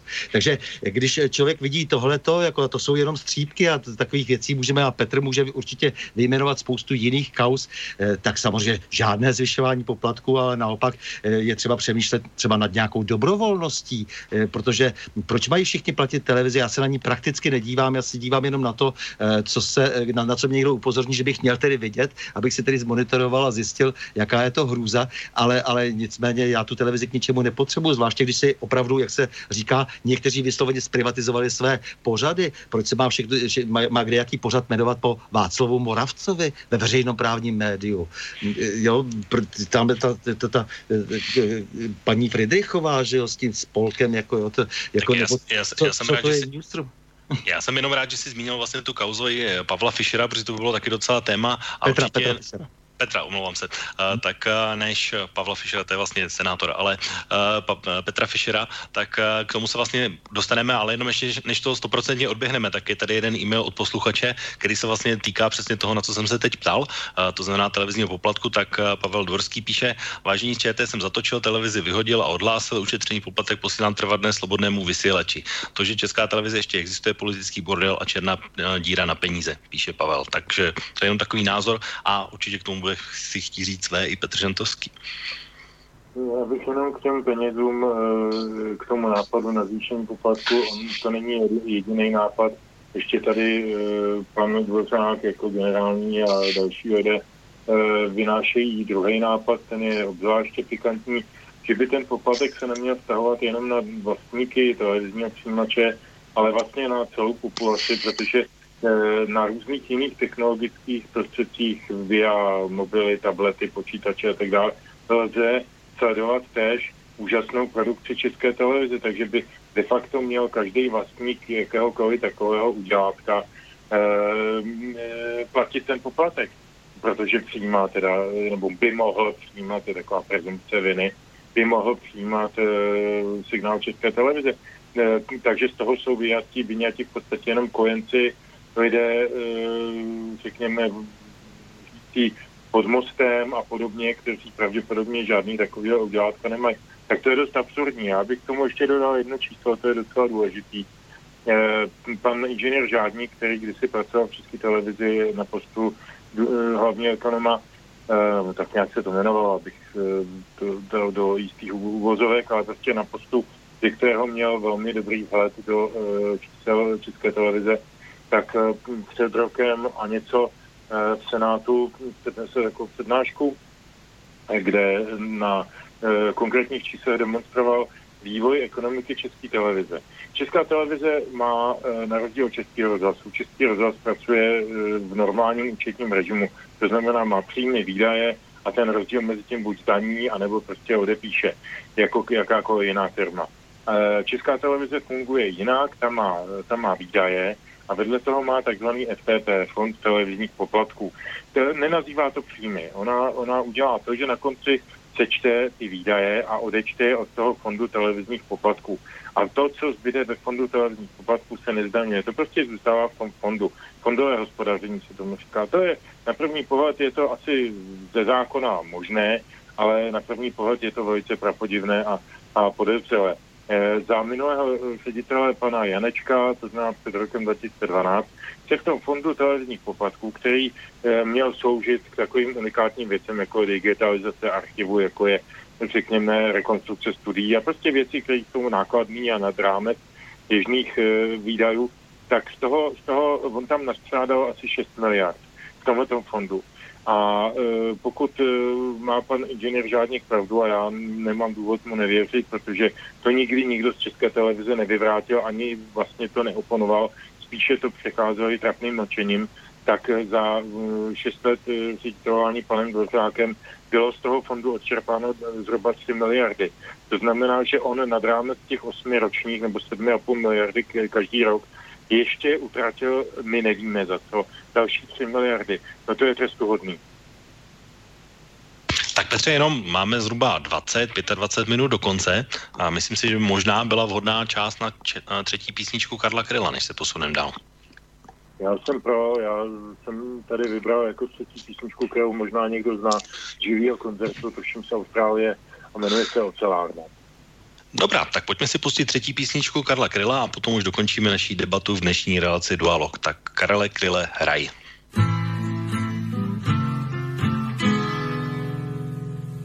Mrtvou a živou míchám vodu do vín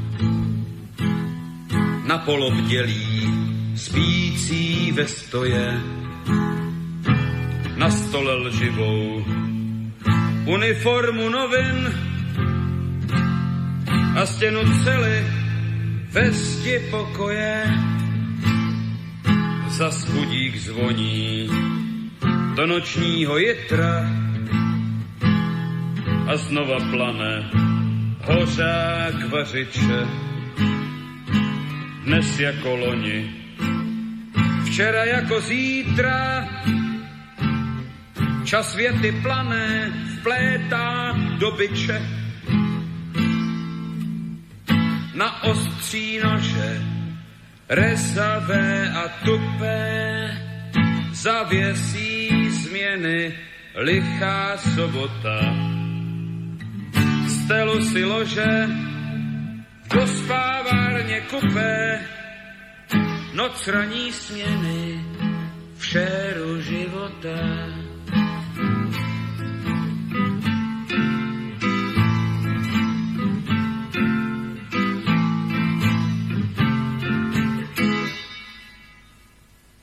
Okna vlaku. Kapky deště krápou, jako když sprchá kape do vany.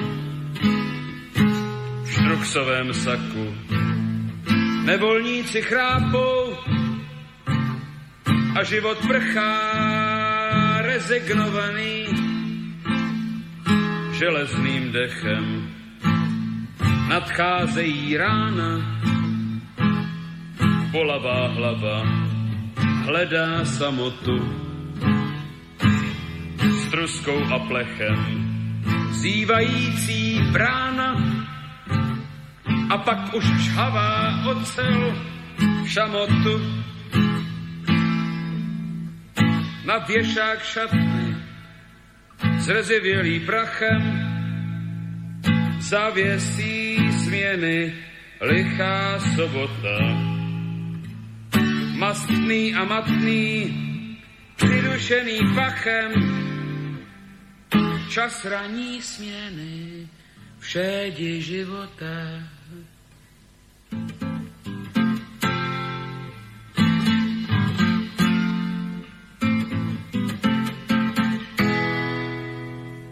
hold brindy z žita, kterou úsvit prošil,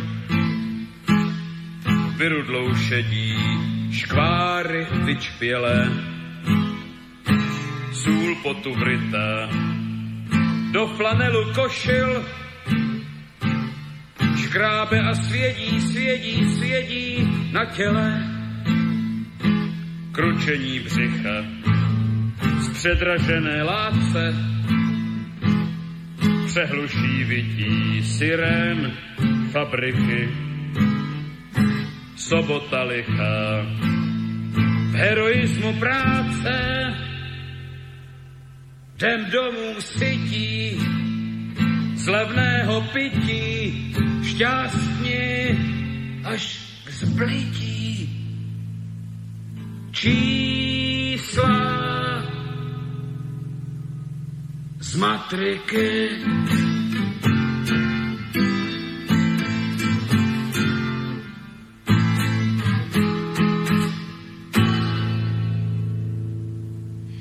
Tak to byl Karel Kryl po třetí v dnešní relaci Dualog. Dnešními hosty jsou Petr Žantovský a Stanislav Novotný. Pánové, slyšíme se? Všechno funguje správně? Ano. O, pořádku. Tak já jenom připomenu ještě dnešním našim posluchačům, že ještě stále máte možnost eh, se zapojit do dnešní diskuze na e-mailové adrese studiozavinářslobodnývysílač.sk na našich webových stránkách pod zeleným odkazem otázka do studia, anebo můžete zavolat i na naší telefonní linku 048 381 01 01. Tak eh, pánové, vlastně my jsme tady před eh, písničkou zmínili jednu takovou kauzu, kterou zmínil Standa, která se týká ne české televize, ale českého rozhlasu a to je vlastně takový spor mezi jejím generálním ředitelem René Zavoralem a Petrem Fischerem jako ředitel ředitelem jednoho z kanálů, respektive ze stanice, které se jmenuje Vltava. A, a byl to velmi, z mého hlediska samozřejmě nejsem, nejsem úplně v tom zainteresován úplně do detailu, ale vnímal jsem to jenom čistě z té mediální stránky, tak předpokládám, že o tom víte něco víc, tak eh, když bychom se zůstavili u téhle kauzy, bylo to podáno tak jako, že je tady vlastně nějaká snaha o cenzuru, nepochopitelné odvolání, nepochopitelný konec, eh, selhání generálního ředitele a podobně. Eh, četl jsem tomu i takovou reportáž, právě jak jsme se bavili o těch radních, jak tam fungují, tak to vypadalo velmi podobně. Tak když byste měli okomentovat tuhle kauzu, jak jste ji viděli, protože za normálních okolností by asi byla součástí, nebo minimálně ke komentáři v relaci Dualog, protože se přesně hodí k tomu, eh, o čem relace Dualog je, to znamená dění v České republice, ale nebyla. Tak eh, pojďme se vlastně k tý, eh, tím, že se to stalo ještě v roce 2018, tak dneska je na to ideální příležitost se k tomu vrátit. Tak jak jste to viděli vy ze svého pohledu? A no. možná asi bych začal teď u Petra Žantovského. Máme další telefon do studia. A tak dáme teda přednost posluchači. Tak, dobrý večer. No, ještě, ještě jenom dobrý večer, tady Brno. Já si, já si chci zeptat, eh, ohledně zisku jako takhle České televize, jak to funguje, když tam vlastně pracuje ta, eh, je to v podstatě společnost ve společnosti nebo firma ve firmě, které, které se říká Telexport, jak jsou tam vlastně rozdělovány eh, nebo dejme tomu i daněny ty zisky z přeprodeje filmu, seriálu a tak dále do zahraničí, jo? Díky moc za Mm-hmm, tak pokusíme se odpovědět, ale nechám teda slovo Petrovi Žantovskému. Uh, upřímně je to součást české televize, ale jak konkrétně to je zapasováno do ekonomiky té firmy, nevím, je to další firma uvnitř firmy, to nepochybně ano, ale kam do její eh, výnosy, nevím. Nevím, nej, nejsem uh, oprávněn jim nahlížet do ekonomiky, takže posluchače asi neuspokojím, nic nového nezdělím. Co se týče toho Fischera, uh, to je velmi prazvláštní kauza. René Zavoral jako generální ředitel, eh, který teď eh, je vlastně ředitelem, myslím, že třetím rokem, tak eh, se nějakou dobu jevil být člověkem, řekl bych, otevřeným různým názorovým hodnotám, hodnotovým a jiným impulzům a snažil se vyvažovat prostě všechny, všechny společenské trendy, což mu ostatně konec konců ukládá a českému rozhlasu celému ukládá zákon o českém rozhlase, tím má uspokojovat všechny názorové a jiné e, skupiny. E, v poslední době se mi jeví, že e, tam převládá e, duch trošku jiný. Začalo to s chodou okolností přijetím pana Fischera před rokem a něco, na, na post šefredaktora stanice Vltava. A pan Fischer, jak říkal Standa, je prostě člověk, který je zcela jasně vyhraněn názorově, profesně, svou minulostí, svou přítomností. A každý, kdo ho viděl někdy v akci třeba na ČT kde měl svůj pořad souvislosti, no to je jedno, to je takový diskusní pořad o kulturních trendech, eh, tak, tak ho poznal jako, jako, jako novináře, jaký má, jaký má styl a tak dále, někomu to sedí, někomu to nesedí, jeho názory také někomu sedí, někomu nesedí, ale co je podstatné, Fischer udělal z té Vltavy další politickou stanici, začal tam prezentovat zase jednostranné politické názory, začal tam uh, spát uh, lidi, jako je pan Putna a podobně, kteří vyvolávají zase určitý uh, poměrně silný společenský kontraverze a z, té uh, kulturně minoritní stanice udělal politicky minoritní stanici, nebo z velké části uh, se o to snažil. A e, to přece musel Zavoral vědět, když ho tam bral, že to může vzít nebo že to pravděpodobně vezme tenhle ten trend. Ostatně, když do čela stanice Plus, Český rozhlas Plus, posadil Petra Šabatu, tak to také jistě musel vědět, co asi tak jako čeká za, za změnu takového toho směřování názorového nebo spíše té novinářské praxe, že už to nebude asi o tom střetu Eh, různých polemických názorů nebo různých pohledů na věc a že to bude prostě vytváření unifikovaného, unizono, jednoznačného, nadiktovaného pohledu eh, toho, který jsme tady už několikrát eh, definovali, jak věcně, tak, tak personálně. Takže jako já personální politice pana Zavorala nerozumím dlouhodobě a to, že teď odvolal Fischera, je pro mě nepochopitelný, protože mm, jak si Fischer přece dělá úplně to samé, co dělá Šabata, nebo co dělá pan Nováček na postu, eh, postu ředitele dvojky, respektive programují ředitele. Jako ty, ty lidi vlastně jsou, jsou sobě navzájem velice podobní. Tak proč padl Fischer a ostatní buď přišli čerstvě, nebo, nebo byli povýšeni, tomu já fakt nerozumím. A pan Zavral se mnou nemluví dlouhodobě, tak já se na to ani nemůžu zeptat. Uh, fakt je ten, že, uh, že ztráta Fischera podle mého názoru pro český rozhlas není žádnou ztrátou, je to výhra, ale otázka je, co přijde po něm, uh, protože, protože konzervativní pravda říká, že každá změna bývá hlavně k horšímu. Takže je klidně možný, že tam teď nastoupí někdo, kdo bude ještě zavádět ještě větší absurdity než pan Fischer. No, nechme se překvapit. No já jenom, když jsem to sledoval, tak uh, vlastně, uh, co se týká, nevím, poslochevosti, tak tam měla i tedy údajně nahoru. Uh, o pan Fischer vlastně někdy v polovině roku dokonce splnil ty kritéria, co mu René Zavoral nastavil, tak snad na 95%, včetně samozřejmě odměny, která s spočívala, ale on to potom vlastně zdůvodnil tím, že se nějakým způsobem přestali rozumět, respektive ona tam byla ještě taková kauza, která šla předtím a která se jmenuje Porno na Vltavě, to asi také budete vidět, to, o čem teď mluvím. Takže potom vlastně už to není jakoby asi o těch úplně uh, tvrdých, když to řeknu, uh, manažerských věcech nebo věcech, které souvisí se sledovaností, ale je to nějaká lidská nekomunikace nebo lidský odcizení, nevím, takhle. Jsou to vlastně i ty faktory, které se samozřejmě můžou stát v běžném životě. Vnímáte to třeba taky takhle? Tak já musím říct, že si myslím, že ten poměr vlastně výkon a, a vložené prostředky je, je opravdu nesmyslný na, na, té, na té Vltavě. Ona ta Vltava je trošku eh, takovým tím pohrobkem toho, co bylo prostě za eh, bolševika, kdy vlastně v těch 70. Eh, letech eh, vlastně vysílala jediná stereo, měla nejlepší signál, eh, věnovala se eh, klasické hudbě, klasickému umění, ale eh, nicméně to přežilo do doby, kdy jsme prostě technicky, technologicky úplně, úplně jinde. A e, mám takový pocit, že v době, kdy si všichni fajnšmekři e, mohou e, svoji muziku, svůj, e, svůj, svoje nějaké dramatické umění velmi snadno e, opatřit jinou cestou na nějakém elektronickém nosiči nebo nějakým stažením, e, takže už e, jak si právě z hlediska těch nákladů a e, toho personálního vybavení toho, e, toho, toho kanálu e, je to, je to to všechno trošku nadbytečné. Takže také, jak říká Petr, není úplně jasné, co teď konkrétně vedlo přesně pana Zavorala jak si k tomu odvolání, ale kdyby odvolal pana Fischera z toho, že spolitizoval i abstraktní umění, jakým nepochybně třeba klasická vážná hudba je, tak samozřejmě tak to by bylo docela oprávněné, ale kvůli tomu to asi nebylo, mám takový pocit. No, jenom zeptám se ještě, Stando, jenom k tomu, na co se ptal posluchač z Brna ohledně toho telexportu, ty jsi na tom lépe než Petr Žantovský, nebo ne?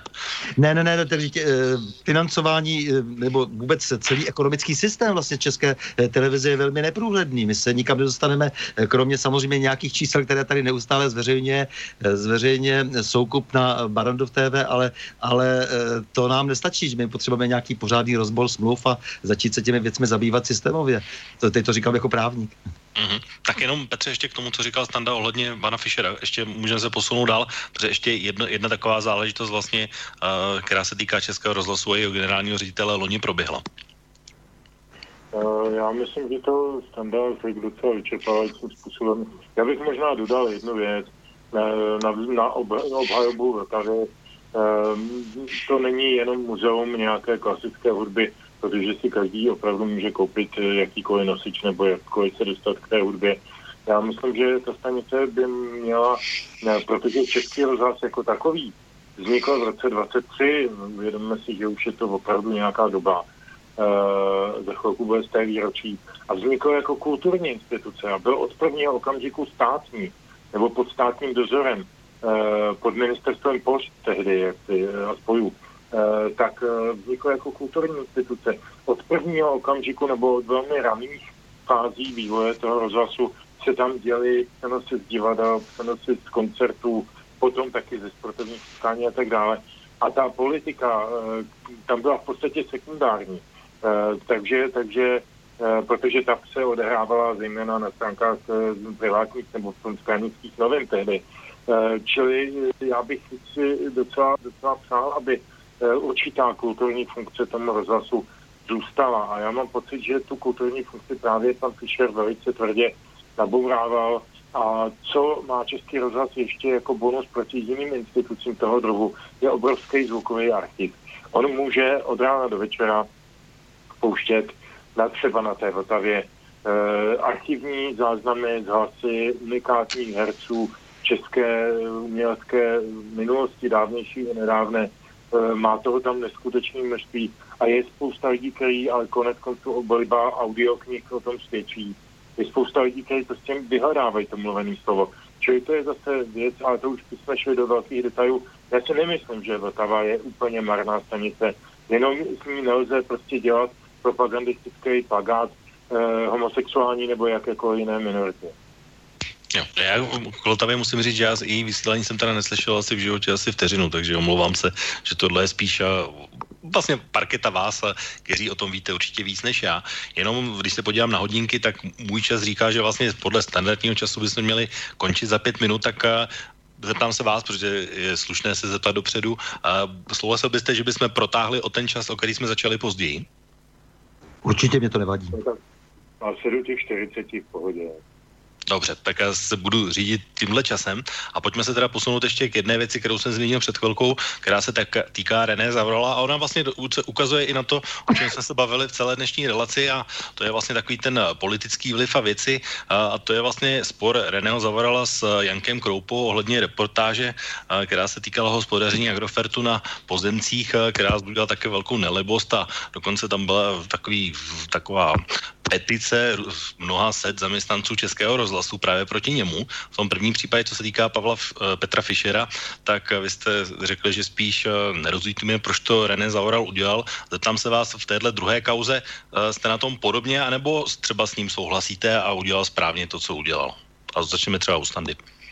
No tak pan eh, Janek Kroupa má pocit, že má jakési výsadní postavení a eh, snaží se téměř eh, řídit český rozhlas. On má pocit, že je nějakým exkluzivním novinářem na jakémsi piedestalu a že by se ho měl každý nesmírně vážit. Já tedy zas až tak dobré výkony z jeho investigativní práce jsem nikdy moc nezaznamenal, naopak spoustu průšvihů a mám pocit, že je to trošku soupeření o to, kdo kdo z koho, protože Janek Roupa se stal jakýmsi mluvčím těch, kteří si myslí, že, ten, že to rádio by se mělo definitivně zpracovat do, do takové té správné ideologické podoby, za kterou stojí všechny ty agendy LGBT, jako liberální demokracie, nespochybnitelnost našeho členství v tom či onom, prostě zakonzervovat jakýsi, až jako opravdu z toho téměř táhne takový studený vítr z těch 50. let, zakonzervovat to do nějaké té správné ideologické podoby a e, někteří mají pocit, že ještě i pan Zaoral jako vlastně v tomhle tom není dost kovaný a není dost pevný v kramplecích, takže e, ten Janek Kroupa se stal e, jakoby mluvčím této skupiny. Vy víte, že to je e, syn Daniela e, Kroupy a bratr Mikuláše Kroupy, e, který zase má tu svoji paměť národa v českém, v českém rozhlase, takže je to takto velmi všechno propojeno. Daniel Kroupa zase neustále komentuje všechno na české televizi. No tak, tak jakoby ty, ty, tyto, tyto vazby všechny, ten nepotismus, který vlastně se dostal do těch, do těch veřejnoprávních médií velmi silně, tak to velmi silně ovládá a, a vždycky mají někoho, komu důvěřují a v tomto případě ti, ti lidé, tedy, kteří potřebují zastabilizovat tu svoji ideologickou pozici i teda tu svoji pozici ekonomickou. V tomto případě je to zjevně ten Janek Kroupa, zřejmě i pan e, Zaoral s tím má nějaký problém. E, já bych chtěl ještě k tomu, k tomu nepotismu, k těm všem střetům zájmu, které se objevují v Českém rozhlase a České televizi, poznamenat, že tady Petra se snažili furt nahánět, jestli tam či onem v tom případě není ve střetu zájmu, když je v radě ČTK a tady naprosto klidně vlastně celé klany působí v těch veřejnoprávních médiích. To je neuvěřitelné. Máme další telefon do studia? Dobře, tak dáme slovo posluchači. Dobrý večer. Dobrý večer. Lubo Skošic. Dobrý den, Lubo. Uh, tak dejte se a povídejte. No, chcel by, chcel by som vás teda nejak vám povedať, upozorniť. Uh, neviem, či si uvedomujete, čo, čo ste povedali. Povedali ste, keď som to dobre pochopil, že uh, na stanici Voltava, že sa vysiela vážna hudba a vlastne to je zbytočné, lebo všetci si to môžu kúpiť. Tak ja napríklad nepočúvam rap, tak uh, potom vlastne by sa nemalo ani vysielať vôbec v žiadnom rádiu, lebo všetci si ho môžu kúpiť. Vlastne každú hudbu si všetci môžu kúpiť, tak našu vôbec akomkoľvek rádiu vysielať hudbu, keď každý si to môže kúpiť na cd napríklad. Hej? No, asi toľko som chcel povedať. Mm-hmm, tak to myslím, že říkal Petr Žantovský. Tak jenom máte třeba na, nějak, na něj nějaký dotaz, když už jsme v éteru? Tak, už asi posluchač není. Tak Petře, to myslím, že bylo na tebe. Ty jsi vlastně říkal ohledně té vážné hudby na Vltavě. Tak, já myslím, že eh, posluchač má svým způsobem pravdu. Eh, a já bych na to namítl tím, že eh, tyhle ty žánry typu rap, já nevím, heavy metal nebo country nebo tak, který jsou nějakým způsobem mají nějaký komerční aspekt a jsou, jsou prostě vlastně poměrně velké sociální skupině, tak mají své zaspání a své místo na privátních rádiích.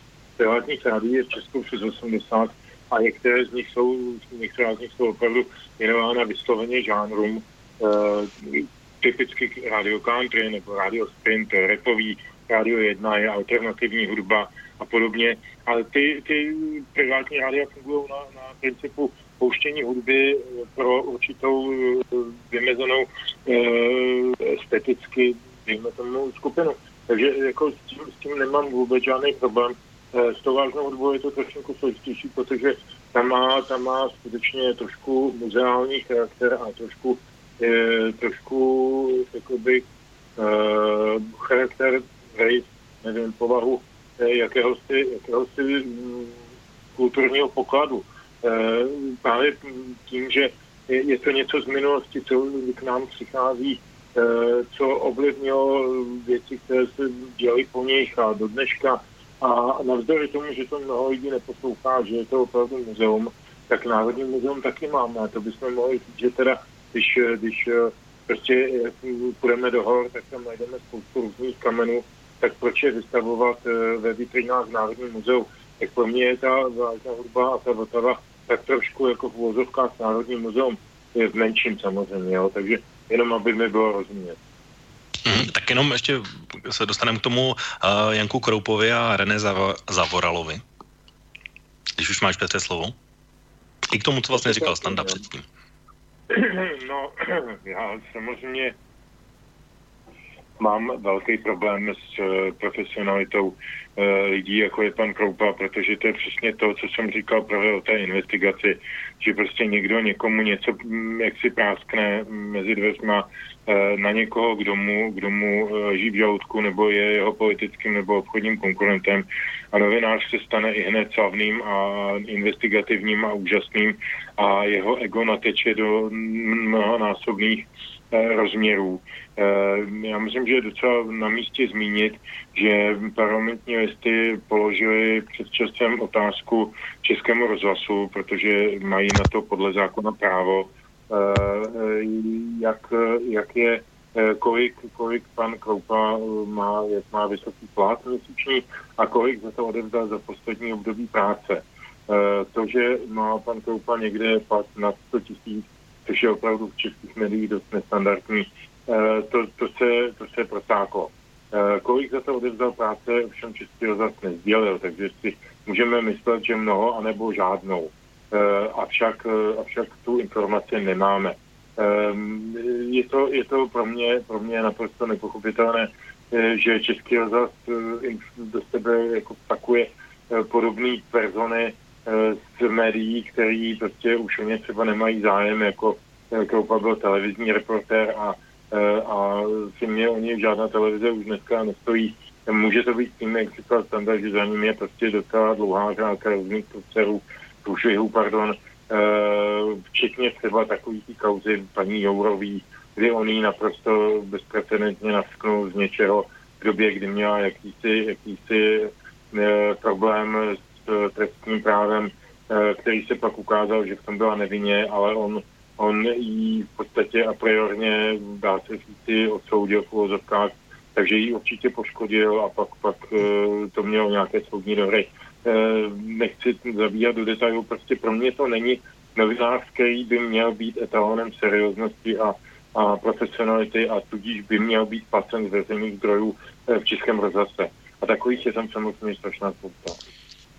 Ale když se dostanu jenom, nebo zůstanou ty reportáže, o kterou vlastně šlo, nebo kde, na které se ten spor hrál, byla podle tebe, protože ty vlastně učíš, jakoby vlastně novinařinu, když to řeknu jednoduše, tak byla podle tebe závadná v něčem? Uh, upřímně, uh, já jsem tu mm, reportáž nestudoval nějak detailně. Uh, vím, že se, vím, že se proti tomu ohrazoval Agrofert že mu nebylo dost, dáno dostatečně, dostatečně prostoru uh, v, k vysvětlení svého stanoviska, uh, ale uh, nechci, nechci tudíž mluvit o tom, co neznám. Chci říct, že si myslím, že to byla značně, značně návodná nebo účelová záležitost, tak jako mnoho jiných. Prostě Babiš je dneska v Česku veřejný nepřítel a tudíž je taková jako je úzance mezi českými novináři mainstreamovými, že prostě půjdeme do Babiše. E, pikantně, když do něj jdou jeho vlastní jiný placení novináři, lidových novinářů a podobně. To už je jako extrém, ale děje se to dnes a denně mimochodem. Jo. Je to o té skupinové mentalitě těch novinářů. Čili zpátky k té otázce, e, tu reportáž nechci hodnotit a nemyslím si, že, e, že tam šlo o svobodu slova a o to všechno, co pan Kroupa kolem toho naplkal do různých médií a e, jeho zastánci. Ono těch e, podpisů na té podpůrné listině bylo asi 200, takže to zase vzhledem k tomu, že to, to rádio má 6 tisíc zaměstnanců, tak to zase tak dramatická podpora není. A byly to všechno lidi ze spravodajství nebo z radiožurnálu, takže abychom byli zase zase trošku v kontextu. Já jsem zmiňoval jenom k tomu, že vlastně to s tím souviselo. Teďko teda, protože už se blížíme opravdu ke konci, tak mám tady ještě jeden eh, e-mail od eh, posluchače od Jardy. Dobrý den, vracíme se teda k České televizi. Českou televizi cíleně nesledujíš několik let, občas čtyřikrát ročně se na chvíli podívám na zprávy o 19 hodin. Vždy je vidět posun k horšímu. Doporučuji se podívat na zprávy Československé televize před rokem 1989 na YouTube a vyznění je podobné Jarda. Tak eh, chcete k tomu, pánové, něco? A nebo už se posuneme vlastně asi k úplně poslední otázce v těch zbývajících pěti minutách zhruba, které máme. Stando. Pan Jardo to řekl všechno za nás. Já takhle tu televizi vnímám také a pro mě tedy žádným obohacením, žádným přínosem není. Já jsem, jak už jsem řekl několikrát, já bych si představoval, když už tedy by to měla být česká televize, aby to byla opravdu česká televize, která nehraje eh, žádné nadnárodní hry a, nepotřebuje prostě nám eh, sem eh, často špatně přeložené informace přenášet z nějakých zahraničních médií, která jsou takzvaně prověřená, byť se často může, může jednat o obyčejný spin doctoring. To se týká teda spravodajství a publicistiky, co se týká, co se týká kultury, tak já tam nemám se na co dívat, protože pro mě to, ta drtivá většina věcí, kromě tedy nějaké ČT2, je velmi pokleslá a nezajímá mě to. Tak Petře, jenom k tomu, k Jardovi dotazu. Mm, já myslím, že to standard řekl komplet a já nem, k tomu nemám moc co dodat. E, jediná snad věc, e, když to srovnám, já se dívám rád na pořad archiv, protože jsou tam občas e, závěry, ale konec konců je to i na tom YouTube. E, jsou tam závěry ze starých spravodajských nebo, nebo e, publicistických pořadů tehdy Československé televize. A vidíme, že uh, třeba uh, jak si uh, zrychlilo se to vysílání, je v mnoha ohledech jakoby estetičtější, ale ta manipulace je úplně stejná na horší. Takže tak asi. Mm-hmm. Tak pojďme pos- asi po, úplně poslední otázce a vlastně odpověď budete mít každý svoji minutu, minutu a půl zhruba takhle nějak, tak uh, poprosím vás o čas, aby jsme se do něj vešli. V podstatě my jsme se tady celou dobu bavili o tom, co se stalo v českých médiích v roce 2018. Uh, možná bych se zeptal na nějakou, možná ne predikci nebo přání, nebo co byste chtěli, aby média dělala jinak v letošním roce než v tom minulém. Stando. Eh, tak já nevím, jestli média, ale já bych byl strašně rád, kdyby se useklo financování, jako jsem několikrát říkal, těch různých nevládních organizací z veřejných rozpočtů, eh, protože to by bylo dobrým startem eh, do, do, do, do těch příštích dnů, abychom dali najevo, že tedy stát z našich peněz si neplatí nějakou propagandu. To bych byl velmi rád. A pak bych byl velmi rád, kdybychom zarazili prostě mm, no, patřičnou prostě samozřejmě legislativní oporou, abychom zarazili rozvoj zahraniční financování těchto různých eh, zmíněných tedy parazitických struktur. To by se mi velmi líbilo, to, to je moje přání e, do budoucna a velmi bych byl rád, kdyby stát byl schopen e, jednat s nadnárodními společnostmi, které rozhodujícím způsobem omezují vlastně náš politický prostor, ve kterém se samozřejmě musíme vzájemně informovat, co si přejeme dělat v politice a to se týká firm zejména jako je Google, Facebook, jako je YouTube a tak dále. Eh, přál bych si, abychom si uměli došlápnout třeba na Google, eh, který tady vydělává 4 až 6 miliard odhadem eh, a platí tady, já nevím kolik, asi zaplatil asi 8 milionů na daních, protože má svou pobočku v Irsku, přes kterou jak se si cedí zisky pro sebe. Vadí mi dost, jak se chováme vůči těmto firmám devotně, protože oni opravdu bezprecedentním způsobem narušují náš svobodný politický prostor a my nejsme schopni se tomu postavit. Takže to by bylo pro mě velmi důležité a moc by se mi líbilo, kdyby se někdo odvážný z politiků našel a začal v této věci jednat. Tak poslední slovo a dnešní relaci na dualogu zavře Petr Žantovský. Petře. Jednou, jednou větou, eh, protože moje specializace je veřejnoprávní média, já bych si moc přál, aby se nimi letos eh, veřejnost začala zabývat mnohem víc než kdykoliv předtím. Politici asi také, ale až pod tlakem veřejnosti. Čili já bych rád, aby se z mlčící většiny stala mluvící většina. Tak, tak to bylo poslední slovo Petra Žantovského. Já se k tobě ještě, Petře, vrátím určitě na, na představení poslední písničky od Karla Kryla, ale protože dnešní relace Dualo končí, tak uh, chtěl bych vám, pánové, obou poděkovat za příjemně strávený čas a velmi zajímavé názory na téma českých médií. Doufám, že jak minule s Borisem, tak příště s Borisem doufám, že už tady bude, že vlastně budete mít stejně zajímavé téma, tak jako jsme měli dneska. Takže moc vám děkuji za účast dnešní relaci Dualog a můžu poděkovat určitě i za naše posluchače. A chtěl bych se vlastně samozřejmě s vámi rozloučit. Tak start do. Mě bylo velmi ctí a děkuju, eh, děkuju za to pozvání. Jsem teprve po druhé v tomto pořadu, ale e, mám z toho velmi dobrý dojem a myslím si, že lidi se nemusí pořád jenom hádat, že e, já mám spoustu ohlasů na ten pořad na Prahu změn a vidím, že chtějí i trošku jako toho pozitivního přístupu a to, co tady dneska bylo několikrát zmíněno, že se pořád ta naše média vymozují vůči někomu a vlastně jsou pořád nastražena negativně vůči komukoliv, kdo má jiný jiný názor než nějaké ideologické jádro, takže to je pozitivně vnímáno dneska naopak, když jako se teda chováme takto pozitivně. Tak, tak to byl Stanislav Novotný a samozřejmě musím se rozloučit ty s Petrem Žantovským jako tradiční částí a součástí relace Dualog. Tak Petře, i tobě děkuji za účast dnešní relaci a, a máš vlastně poslední slovo se rozloučit a představit poslední písničku Karla Kryla. Takže já představím poslední písničku, která je trošku nepolitická, ale moc pěkná. Jmenuje se Jean za Marilyn Monroe. A loučím se s tebou, Intibo, děkuju s Standou a hlavně děkuju všem posluchačům a posluchačkám a naslyšenou ze 14 dní. Tak a ode mě to je samozřejmě vážní posluchači také všechno. Loučím se s vámi, přeji vám příjemný zbytek dnešního večera a pojďme si tedy ještě vychutnat poslední písničku Karla Kryla a hezkou a dobrou noc.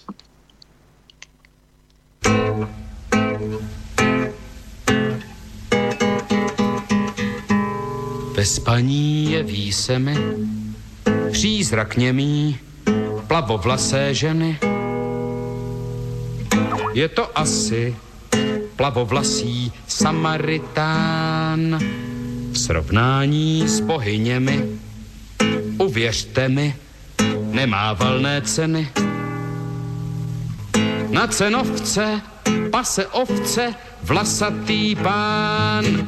V novinách čtu si zvěsti o neštěstí, které stihlo vílu. Nevídáno, říkám ráno, odhodlaně. Směrovky na rozcestí, smutek věští, poskládaný z dílů.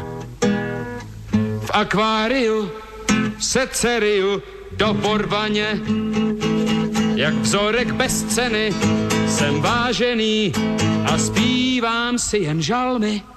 Zabijím v dominu svou vidinu, či ve třech tazích halmy a pak se plížím, netopířím šerem spát.